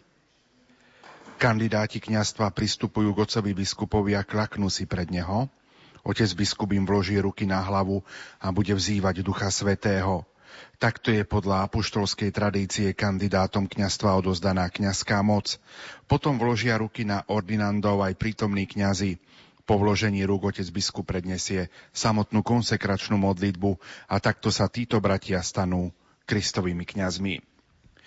Môžeme povedať, že najdôležitejšia časť prebieha v tichosti. Biskup položí svoje ruky na hlavu ordinanda a mlčky sa modlí aby ho Duch Svetý prenikol, premenil a uschopnil k úlohe, ktorú mu Boh pripravil. Po ňom to zopakujú všetci prítomní kňazi. Je to veľmi jednoduchý, ale symbolický obrad. Každý z nich si pri ňom pripomenie svoju vlastnú vysviacku a na to, na čo ju vlastným životom premenil. Svojimi vlastnými slovami sa zaň pomodlia z vlastnej skúsenosti vedia, čo je pre vykonávanie kňazského povolania potrebné, aké prekážky, aké ohrozenia ho môžu stretnúť a ktoré danosti mu pomôžu, aby bol dobrým kňazom. To rozhodujúce prebieha v tichosti. Nie je výsledkom ľudského snaženia, ale dôvery v to, že Duch Svetý v tichosti vykoná, čo treba. Súčasne je tento obrad pokorný a veľmi skromný. Nepovedia sa v ňom žiadne veľké slová. Všetci prítomní kňazi sa v ňom odozdajú pôsobeniu samotného Ducha Svetého. Nejde v ňom o ich schopnosti, ale o to, čo má vykonať práve Svetý Duch. A po dlhom mlčaní sa otec biskup pomodlí modlitbu zasvetenia, tzv. konsekračnú modlitbu, ktorej vymenuje najdôležitejšie úlohy kňaza. Spomenie v nej vzťah 70 starších k Mojžišovi, vysvetlí, že kňaz je predovšetkým biskupovým spolupracovníkom, učiteľom viery a ohlasovateľom Božieho slova. Najdôležitejšiu prozbu vyjadrí slovami Prosíme ťa, Všemohúci Bože, udel týmto svojim služobníkom hodnosť kňastva, obnov ich srdcia, ducha svetosti, nech zastávajú úrad druhého stupňa prijatý od Teba, Bože, a svojim príkladným životom nech sú vzorom dobrých mravov. Táto modlitba dýcha duchom prvého listu Timotejovi. Ide predovšetkým o to, aby sa kňazi držali zvereného dobra, aby poklad, ktorý dostali v posolstve Ježiša Krista, nášho spasiteľa, verne odozdávali ďalej. Už vtedy musel písateľ listu vyvolených pre kňazský úrad nabádať, aby žili zodpovedne svojej službe. Koho vysvetili za kňaza, ten musí niečo z tohto posvetného, ktoré ostatným vysluhuje, sám vyžarovať.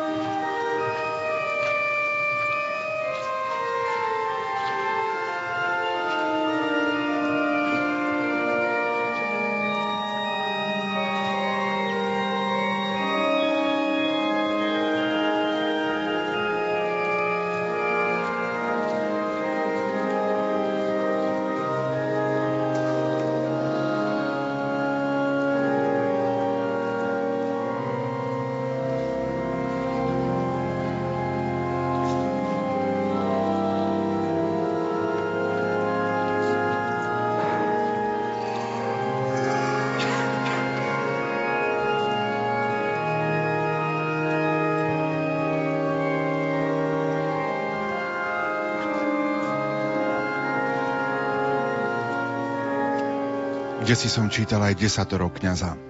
Ježiš Kristus je Boh, ako človek trpel, bol ukrižovaný, zomrel a vstal z mŕtvych a ty si Kristov kňaz.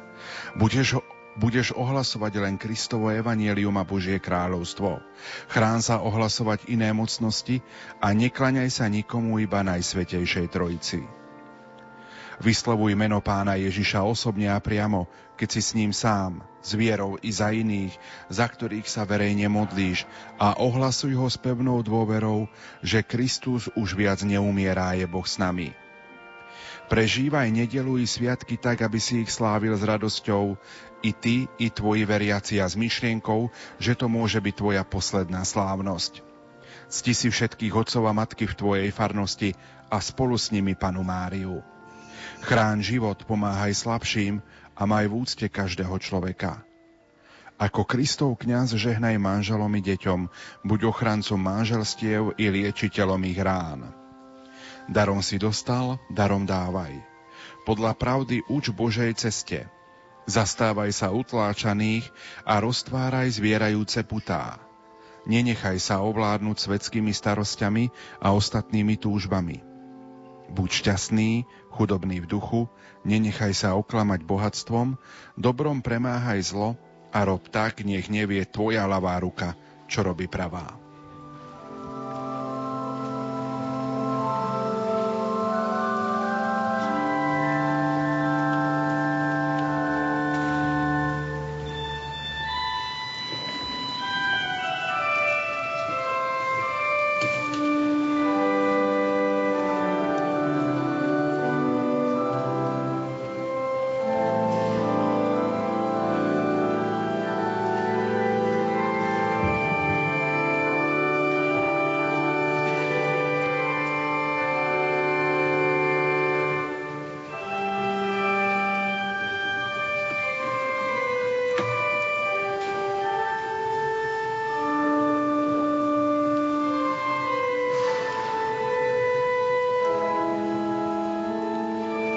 V obradoch kňazskej vysviacky stále prítomní kňazi vkladajú ruky na ordinandov a po vložení rúk otec biskup predniesie konsekračnú modlitbu.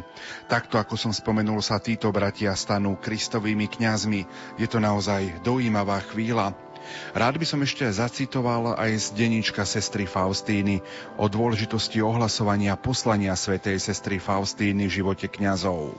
Slova z denníčka hovoria – Povedz mojim kňazom, že zatvrdili hriešnici sa budú kajať po ich slovách, keď budú hovoriť o mojom nesmiernom milosrdenstve, o zlutovaní, ktoré, sa, ktoré mám voči ním vo svojom srdci.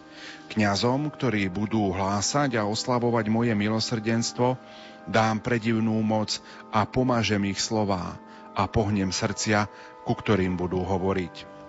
Napríklad Ježiš Deničku hovorí, Túžim, aby kňazi hlásali toto moje veľké milosrdenstvo voči hriešným dušiam.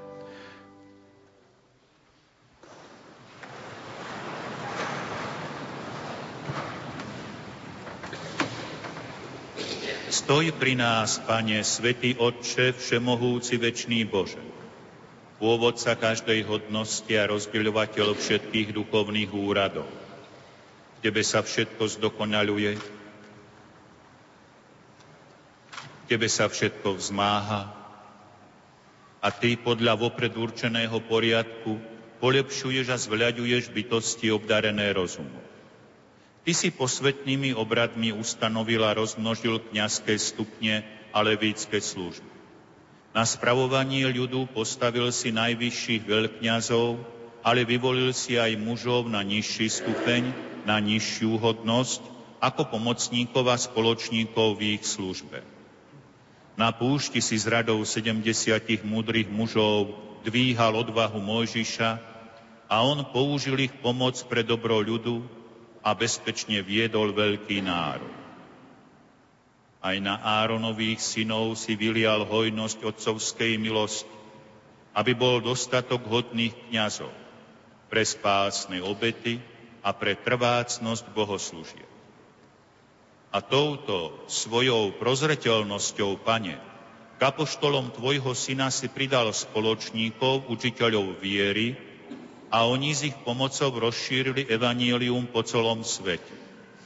Preto ťa, Pane, prosím, aj nám, slabí, daj takýchto pomocníkov, lebo čím viac slabneme, tým viac ich potrebujeme. Prosíme ťa, Všemohúci Otče, udel týmto svojim služobníkom hodnosť kniazstva. Obnov v ich srdciach ducha svetosti nech zastávajú úrad druhého stupňa, prijaté od Teba, Bože, a svojim príkladným životom nech sú vzorom dobrých mravov. Nech sú našimi dobrými spolupracovníkmi, aby sa slova Evanília dostali až na kraj sveta. A aby sa všetky národy združili v Kristovi a pretvorili na jeden svetý Boží ľud skrze nášho pána Ježiša Krista, tvojho syna, ktorý je Boh a s tebou žije a kráľuje v jednote s Duchom Svetým po všetky veky vekov.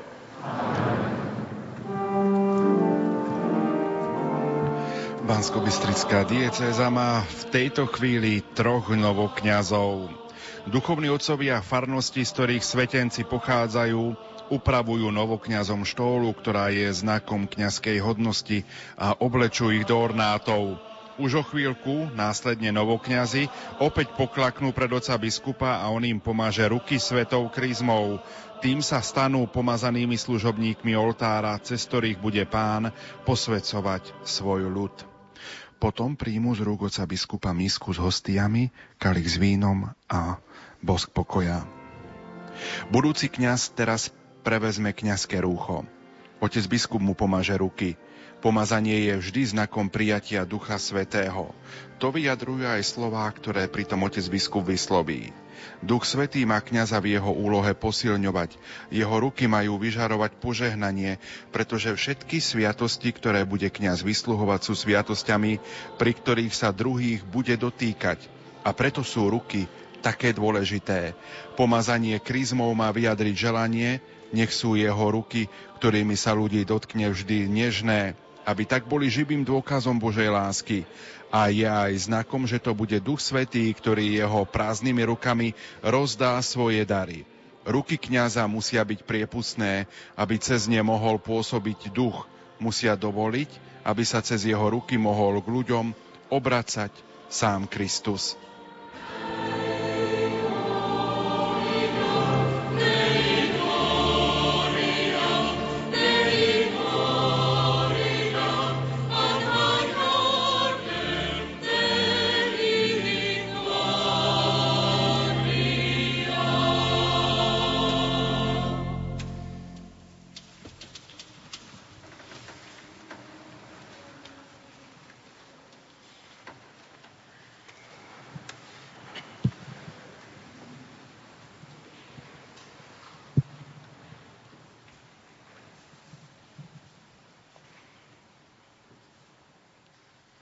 Pán Ježiš Kristus, ktorého Otec pomazal Duchom Svetým a mocou, nech ťa ochraňuje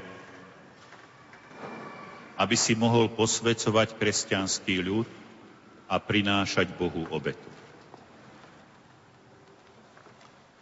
Hovorili sme o rukách. Často bude kňaz svoje ruky vnímať ako prázdne. Bude mať dojem, že ľuďom nemá čo dať. Ale práve vtedy, keď sú jeho ruky prázdne, si môže spomenúť, že boli pomazané Duchom Svetým. Kňaz dáva niečo, čo sám nevlastní. Slová, ktoré hovorí, požehnanie, ktoré udeluje, musí on sám vždy znova a znova na novo dostať. Len ak sa otvorí prameňu požehnania, len ak vo svojej modlitbe príde do styku so svojím vnútorným prameňom, Ducha Svetého môže svojimi rukami žehnať.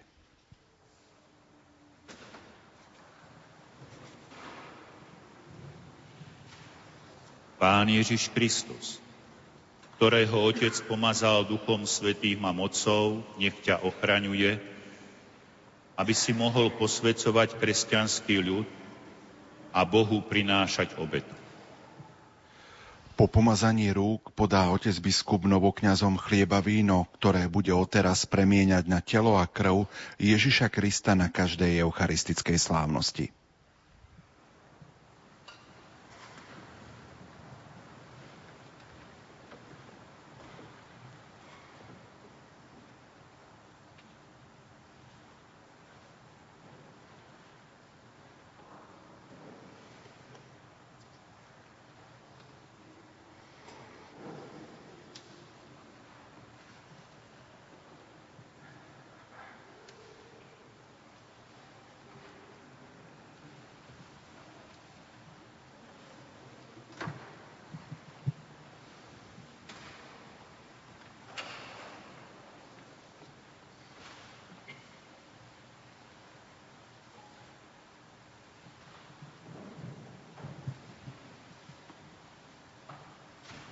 Príjmi obetné dary svetého ľudu a obetuj ich Boh. Uvedom si, čo budeš konať. Pripodobni sa tomu, čo budeš držať v rukách a naplň svoj život tajomstvom pánovho kríža.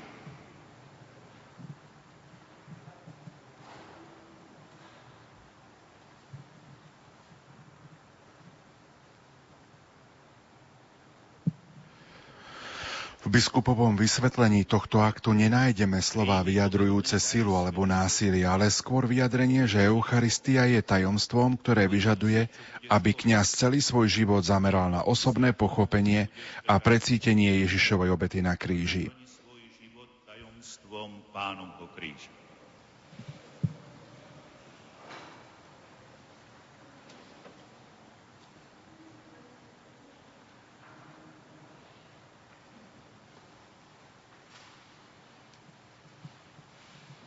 Príjmi obetné dary svetého ľudu a obetuj ich Boh.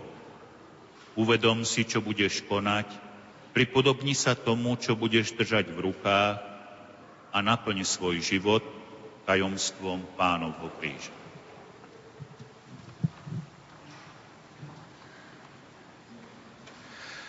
Následne otec biskup dá novokňazom bosk pokoja. Novokňazi jednotlivo pristupujú k otcovi biskupovi, ktorý im povie pokoj s tebou a oni odpovedajú i s duchom tvojim.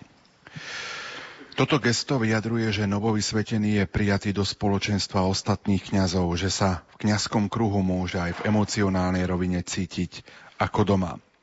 Symbolicky tento bosk pokoja odozdávajú aj kňazi, hoci pre pandémiu koronavírusu to nemôžu urobiť osobne. Urobí tak len otec biskup, hlavný svetiteľ, monsignor Marián Chovanec. Po bosku pokoja bude nasledovať liturgia Eucharistia. Bude pokračovať ďalej Sveta Omša, do ktorej sa zapoja už aj samotní novokňazi, ktorí budú prvýkrát premieňať chlieb a víno na telo a krv Ježiša Krista.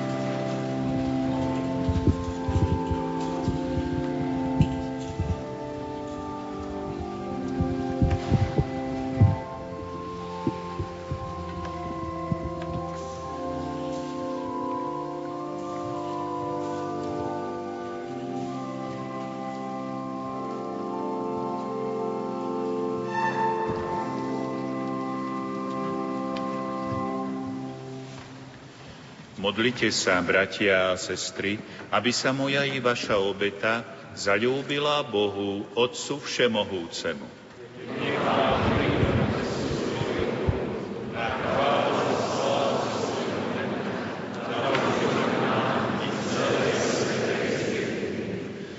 Dobrotivý Bože, príjmi modlitby a obetné dary, ktoré ti predkladáme pri spomienke na Božiu rodičku Máriu.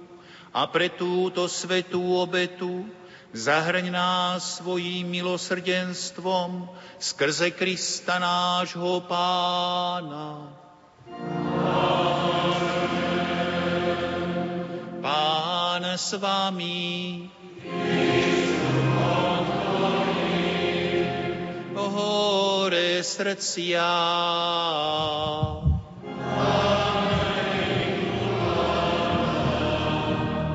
Vzdávajme vďaky Pánovi Bohu nášmu.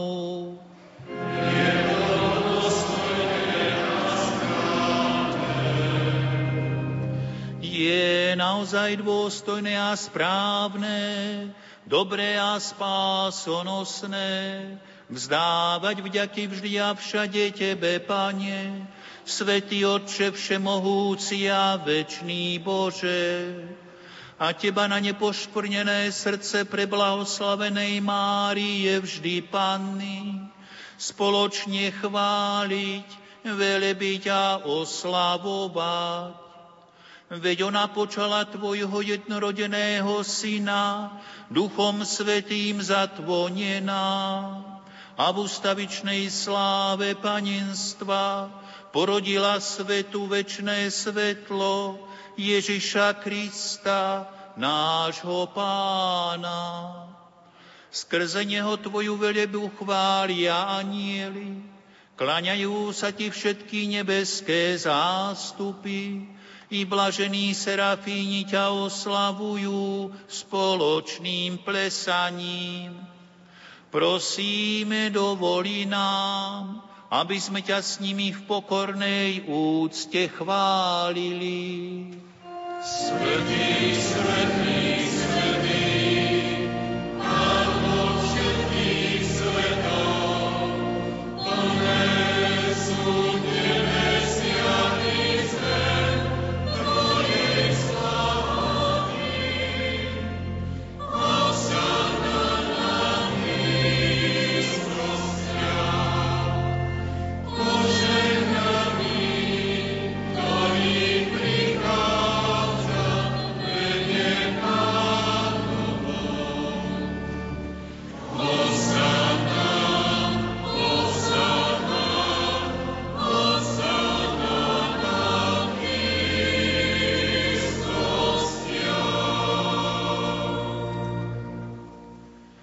Naozaj si svätý Otče a právom ťa chváli každé tvoje stvorenie.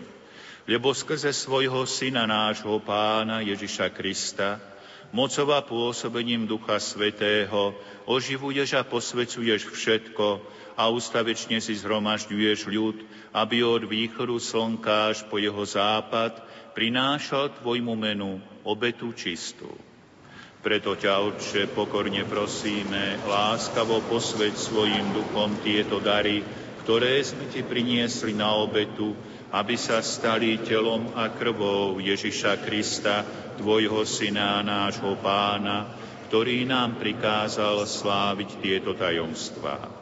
On v tú noc, keď bol zradený, vzal chlieb, vzdával ti vďaky a dobrorečil, lámal ho a dával svojim učeníkom hovoriac. Vezmite a jedzte z neho všetci. Toto je moje telo, ktoré sa obetuje za vás.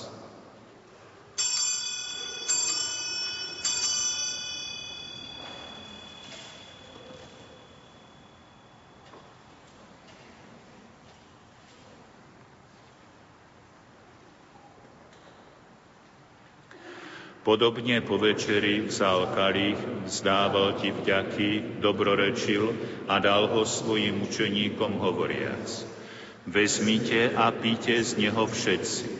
Toto je kalich mojej krvi, ktorá sa vylieva za vás i za všetkých na odpustenie hriechov. Je to krv novej a večnej zmluvy. Toto robte na moju pamiatku.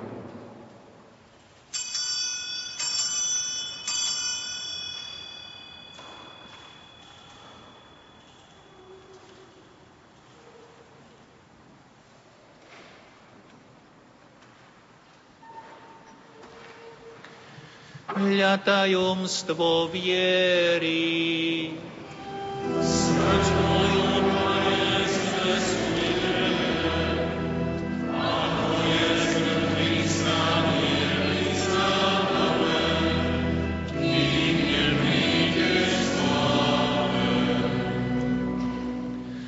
Preto, Otče, keď slávime pamiatku spásonosného umčenia Tvojho Syna, i jeho slávneho zmrtvých vstania a na nebo vstúpenia, akým očakávame jeho druhý príchod, prinášame ti so vzdávaním vďaky túto živú a svetú obetu.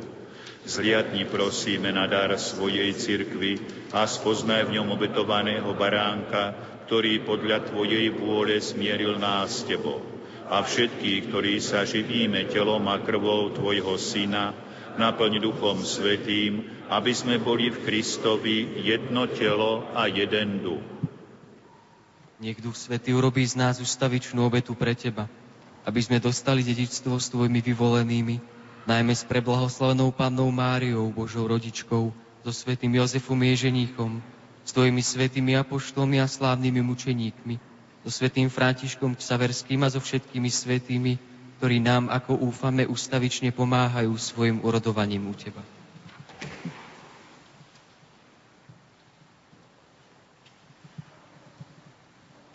Prosíme ťa, Oče, nech táto obeta nášho zmierenia prinesie celému svetu pokoj a spásu. Vo viere a láske upevňuj svoju církev putujúcu na zemi. Tvojho služobníka, nášho pápeža Františka, nášho biskupa Mariana, celý zbor biskupov, všetkých kňazov a diakonov i všetok vykúpený ľud. Milostivo vypočuj prosby tejto rodiny, ktorú si zhromaždil okolo seba a láskavo priveď k sebe dobrotivý oče všetky svoje roztratené deti.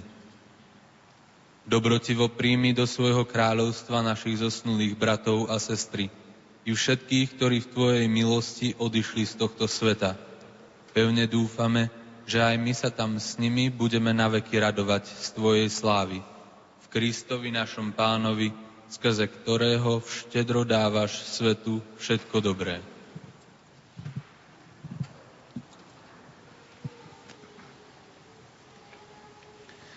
Skrze Krista s Kristom a Kristovi máš Ty, Bože Oče Všemohúci, jednote s Duchom Svetým, všetkú úctu a slávu vo všetky veky vekov.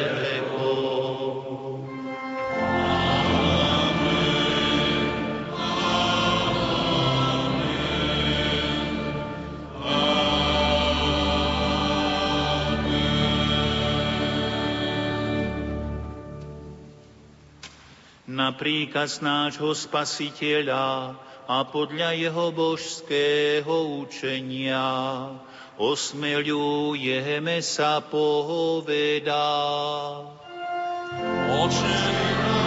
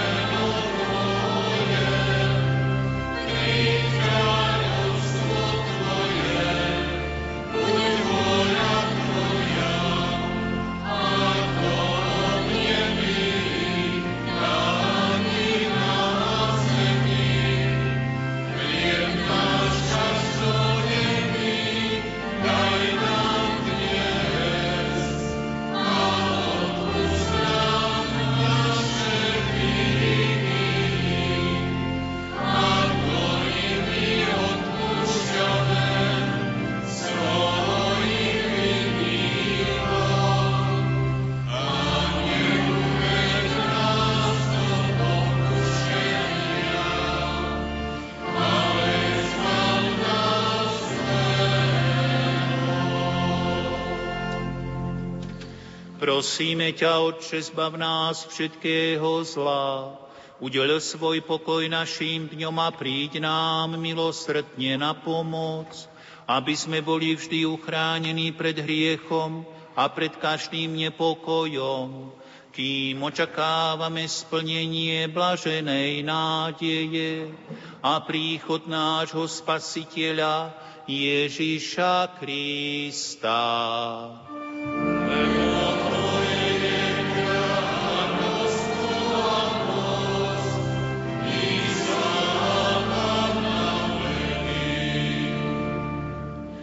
Pani Ježišu Kriste, Ty si povedal svojim apoštolom, pokoj vám zanechávam, svoj pokoj vám dávam.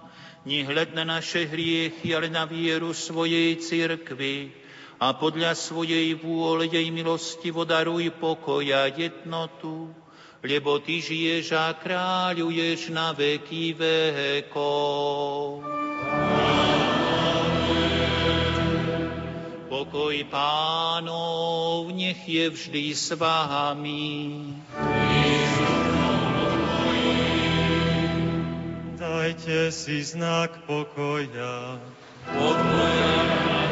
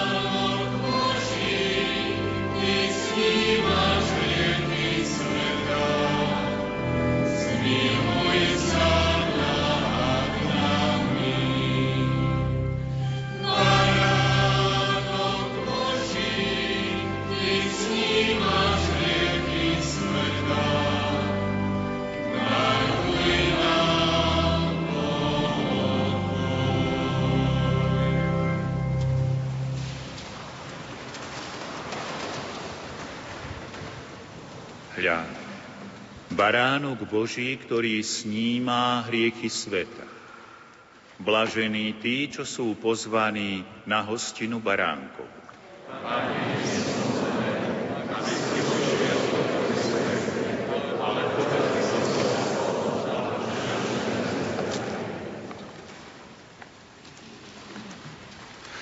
Modlitba duchovného svetého príjmania podľa pápeža Františka. Tvojim nohám, môj Ježi, sa skláňam a obtujem ti kajúcno svojho skrúšeného srdca, ktoré sa vo svojej nepatrnosti ponára do tvojej svetej prítomnosti. Klaniam sa ti vo sviatosti tvojej lásky. Túžim ťa prijať do chudobného príbytku, ktorý ti ponúka moje srdce. Vo vyčkávaní šťastia sviatosného prijatia chcem ťa prijať duchovne. Príď ku mne, môj Ježiš, aby som mohol prísť k tebe – kiež Tvoja láska roznieti celé moje bytie na život a na smrť. Verím v Teba, dúfam v Teba, milujem ťa, nech sa tak stane. Amen.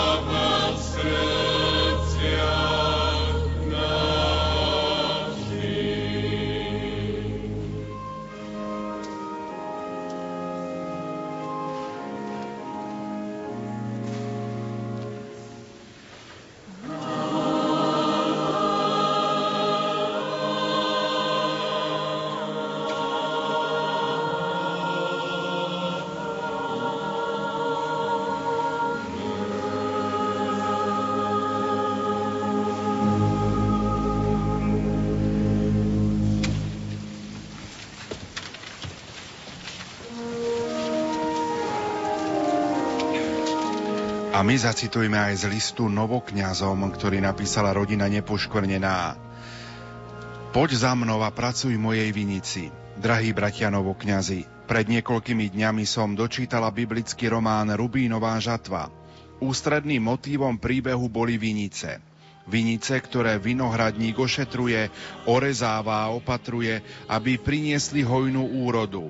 Miestami sa vinohrad podobá záhrade palíc a pri pohľade naň je ťažké si predstaviť, že raz zarodí.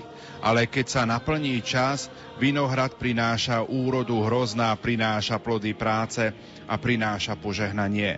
Drahí bratia novokňazi, aj vy ste každý vo svojom srdci začuli Boží hlas, poď za mnou a pracuj v mojej vinici, poď za mnou a pracuj pre mňa, poď a pracuj so mnou. Neboj sa, lebo ja som s tebou. Na pánovo pozvanie ste odvážne odpovedali svojim áno a vydali ste sa na cestu, ktorá je i bude náročná. Svetý pápež Ján Pavol II povedal, že život je zverený človeku ako poklad, ktorý sa nesmie premárniť. Vy ste sa rozhodli venovať tento poklad pánovi. Rozhodli ste sa tu byť tu nie pre seba, ale pre druhých, pre deti, a mladých, seniorov, chorých, opustených, biedných, odmietaných a prinášať im Ježiša a radosnú zväzť Evangelium. Keď som v lete roku 2000 mala možnosť a milosť prežiť svoje prvé duchovné cvičenia s rodinou nepoškvrnenej vo Vrícku, ktoré pre nás viedla sestrička Bernadeta Pánčiová, rozprávala nám i o tom, aké je nesmierne dôležité modliť sa každý deň za kňazov, zvlášť za novokňazov. Tieto jej slová sa ma hlboko dotkli a po určitom čase som objavila modlitbu, ktorej sú aj tieto slová. Mária, Matka Krista, Matka všetkých kňazov na celom svete.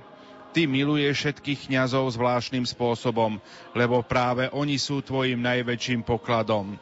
Oni sú živým obrazom tvojho syna. Prosíme, pomáhaj všetkým kňazom, aby vedeli s láskou a odvahou pracovať pre Ježiša, tvojho milovaného syna, všade tam, kam ich pošle. Chcem vás uistiť, drahí novokňazi, že na ceste, ktorou ste sa práve vybrali, nikdy nebudete za žiadnych okolností sami a opustení. Za jednu ruku vás povedie Ježiš a za druhú Matka Božia Pana Mária. Mama a syn sú tí, ktorí vás budú viesť tam, kde to bude potrebné, kde vás budú práve potrebovať. Aj my, členovia rodiny nepoškornenej, vás chceme každý deň podopierať svojimi modlitbami a drobnými obetami. Rodina nepoškornenej je veľká rodina, ktorá každý rok zvlášť pamätá na všetkých novokňazov a s láskou a radosťou vám daruje duchovnú kyticu modlitieb, obiet dobrých skutkov a malých seba zaprení.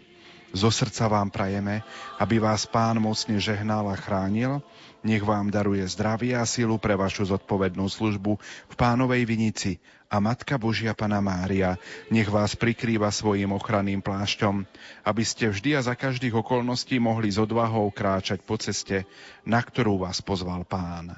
Za rodinu nepoškvrnenej členka Alexandra Holá.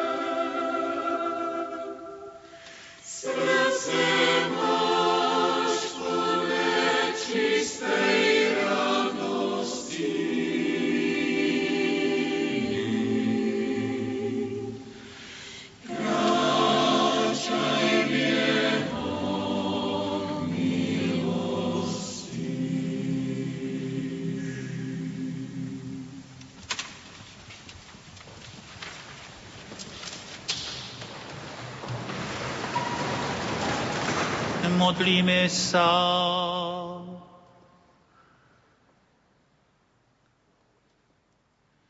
Milosrdný Bože, s pokornou vierou sme prijali sviatosť večnej spásy.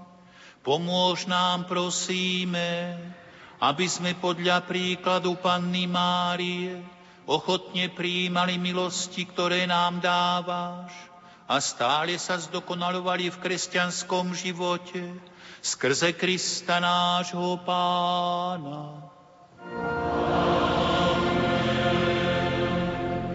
Prosíme ťa, veľkňaz Kriste, daj nám nových svetých kniazov.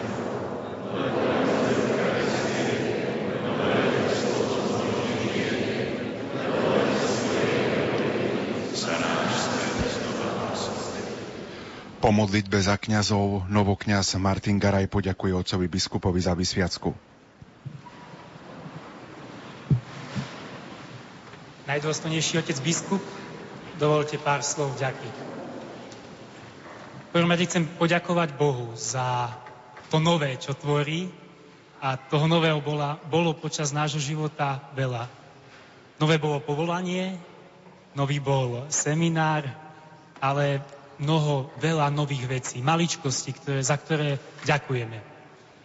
Neboli sme sami na tejto ceste, poslal nám veľa pomocníkov, prvom rade ste to vy, oče, otec biskup, ktorý nás príjmal, každý rok nás vypočul, pozbudil a teraz na nás skládol ruky. Ďakujeme za to. Ďakujeme za všetkých predstavených. Otec Vikár, otec rektor, druhý otec rektor. Mali sme tu milo, že sme mali viacero rektorov, otec prefekt, otec špirituál, druhý otec špirituál a aj tí špirituáli, ktorí tu teraz nie sú prítomní. Ďakujeme za nich, ďakujeme vám za to, že ste mali určite v srdci to, aby sme boli dobrí kňazi. A urobili ste všetko preto, aby sme nimi boli a niekedy aj navyše. A za to vám ďakujeme. Ďakujeme našim rodičom. Možno ste mali iné predstavy, ako bude náš život napredovať, ale ďakujeme za vašu starostlivosť, za vašu lásku, za to, že ste nás vychovávali aj vtedy, keď sme boli bezbranní, ale aj teraz, keď sme možno, že niekedy aj trucovali. Ďakujem vám za to. Získali sme novú rodinu, cítili sme to na svojich rukách, na svojich hlavách, vy na rukách a ďakujeme za vaše bratstvo a verím, že budeme aj my tí dobrí bratia a že budeme tak spolu to kňastvo prežívať. Ďakujem vám za vašu lásku, za vašu starostlivosť a za to, že ste nám dali pocítiť, že sme medzi vami. Ďakujem za to. A ďakujem všetkým vám ostatným, ktorým akýkoľvek spôsobom nám pomohli a prikrášlili, ale aj svojimi modlitbami spravili túto slávnosť niečím veľkolepým. Ďakujem.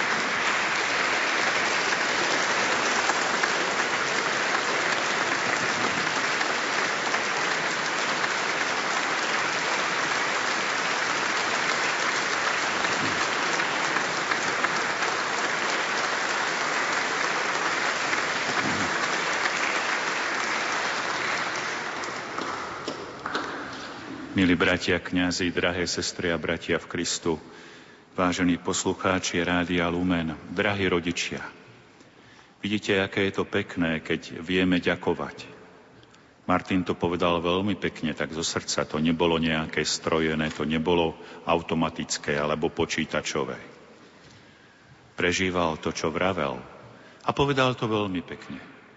Naozaj najprv musíme ďakovať Pánu Bohu, lebo On je pôvodca a dobrodinca. On je ten, ktorý nás miluje prvý, On je ten, ktorý nás zahrania dobrom a šťastím. Už aj tu na zemi nás dáva okúsiť niečo zo svojho šťastia, ale oveľa viac nám pripravil v nebi, preto sa oplatí nasledovať ho, aj keď nás to bude niečo stáť. Martin veľmi dobre poďakoval vám, milí rodičia, lebo vy ste im dali prirodzený život. A vy ste boli prví tí, ktorých ste ich naučili modliť, milovať pána Ježiša. Dávali ste im vzor kresťanského života, ale Martin naznačil, že ste im nechali slobodu, aby sa sami rozhodli a šli za tým hlasom Božieho povolania. Správne povedal, že vstúpili do novej rodiny. To gesto vkladania rúk je prastaré. 2000 rokov staré už apoštoli odovzdávali posvetnú moc vkladaním rúk. A tak my katolíci sa nemusíme hambiť za starú tradíciu. Je krásna a hlboká a všetko dobré, aj dobrú tradíciu sú treba zachovať. Znakom toho, že patria už do novej rodiny je to, že najprv pôjdu na obed s predstavenými seminára so mnou a potom prídu medzi vás. Pán Boh zaplať všetkým kňazom, ktorí mohli sem prísť, sú tu fyzicky prítomní, ale vďaka aj tým, ktorí sú duchovne s nami spojení a nemohli sem prísť do dnešného chrámu. Vďaka predstaveným seminára je tu pán rektor s dvomi vicerektormi. Áno, situácia je už taká, že náš seminár v Badíne, je postavený pre 120 ľudí, pre 120 seminaristov, už nemá ani 20. Nevieme, koľky začnú teraz na jeseň. Ak ich bude 15, budeme veľmi radi. Tak sa obraciam na vás, drahí veriaci, aby sme vymodlovali, vyprosovali od Pána Boha nové povolania. A obraciam sa aj na vás, milí ministranti. Ak sa vám niečo tu páčilo z toho krásneho, cirkevného, tradičného, z toho nadprirodzeného a posvetného, nasledujte pánov hlas. Oplatí sa to. Neposlednom rade treba poďakovať vám, veriacim, známym i neznámym, ktorí sa modlíte, denne prosíte a obetujete sa za nové duchovné povolania. Kiež by tieto duchovné povolania nikdy nechýbali ani nášmu Slovensku, ani celému svetu. Ako prejav svojej vďačnosti a žičenia svetenci udelia svoje novokňazské požehnanie najskôr svojmu svetiteľovi a následne všetkým prítomným i tým, ktorí sú s nami duchovne spojení. Slávnosť dnešného dňa završí otec biskup apoštolským požehnaním. Biskupský úrad pozýva novokňazov s ich principálmi a pozvaných hostí ku spoločnému stolu do reštaurácie Forum Café, ktorá sa nachádza pod farskou budovou pri katedrále. Stolovanie začne o 12.30. Potom novokňazi prídu k svojim príbuzným. Všetkých kňazov, bohoslovcov, reholné sestry a zbor novokňazi srdečne pozývajú na občerstvenie, ktoré bude hneď po Svetej Omši v pastoračnom centre svätého Gorazda. Aj naďalej sa vytrvalo modlíme za týchto našich bratov i za všetkých novokňazov pánovej cirkvi.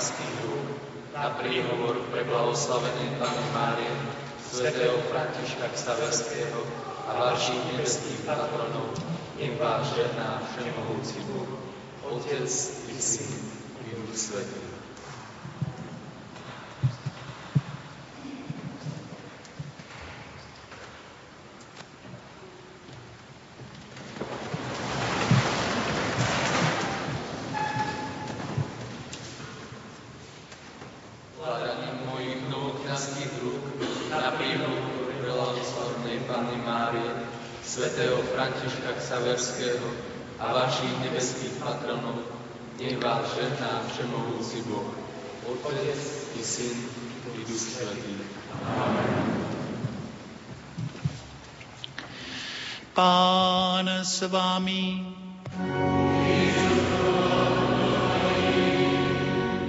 Nech je zvlebené meno pánovo.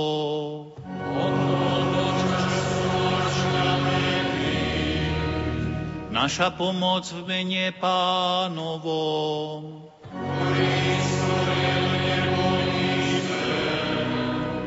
Nech vás žehná všemohúci Boh, Otec i Syn i Duch Svetý. Amen. Iďte v mene Božom. Boh.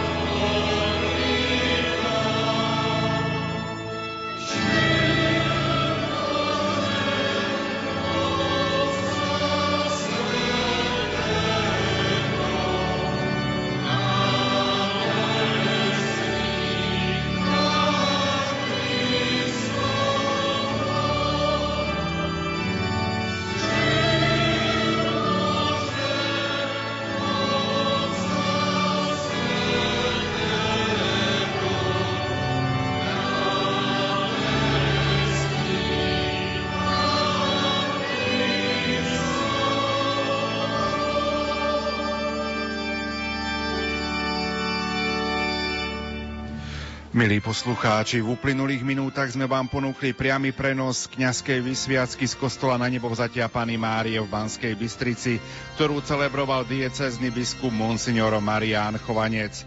Boli vysvetení traja novokňazi. Martin Garaj, ktorý má 30 rokov a primície bude mať zajtra o 10. hodine v kostole, v kostole v Novej Bani. Matej Izrael, ktorý má 26 rokov a primície bude mať zajtra v kostole narodenia svätého Jána Krstiteľa v Podzámčoku a Martin Ščúri, 25 rokov, ktorý bude mať primície 27. júna o 10. hodine v kostole Boského srdca Ježišovho v Partizánskom.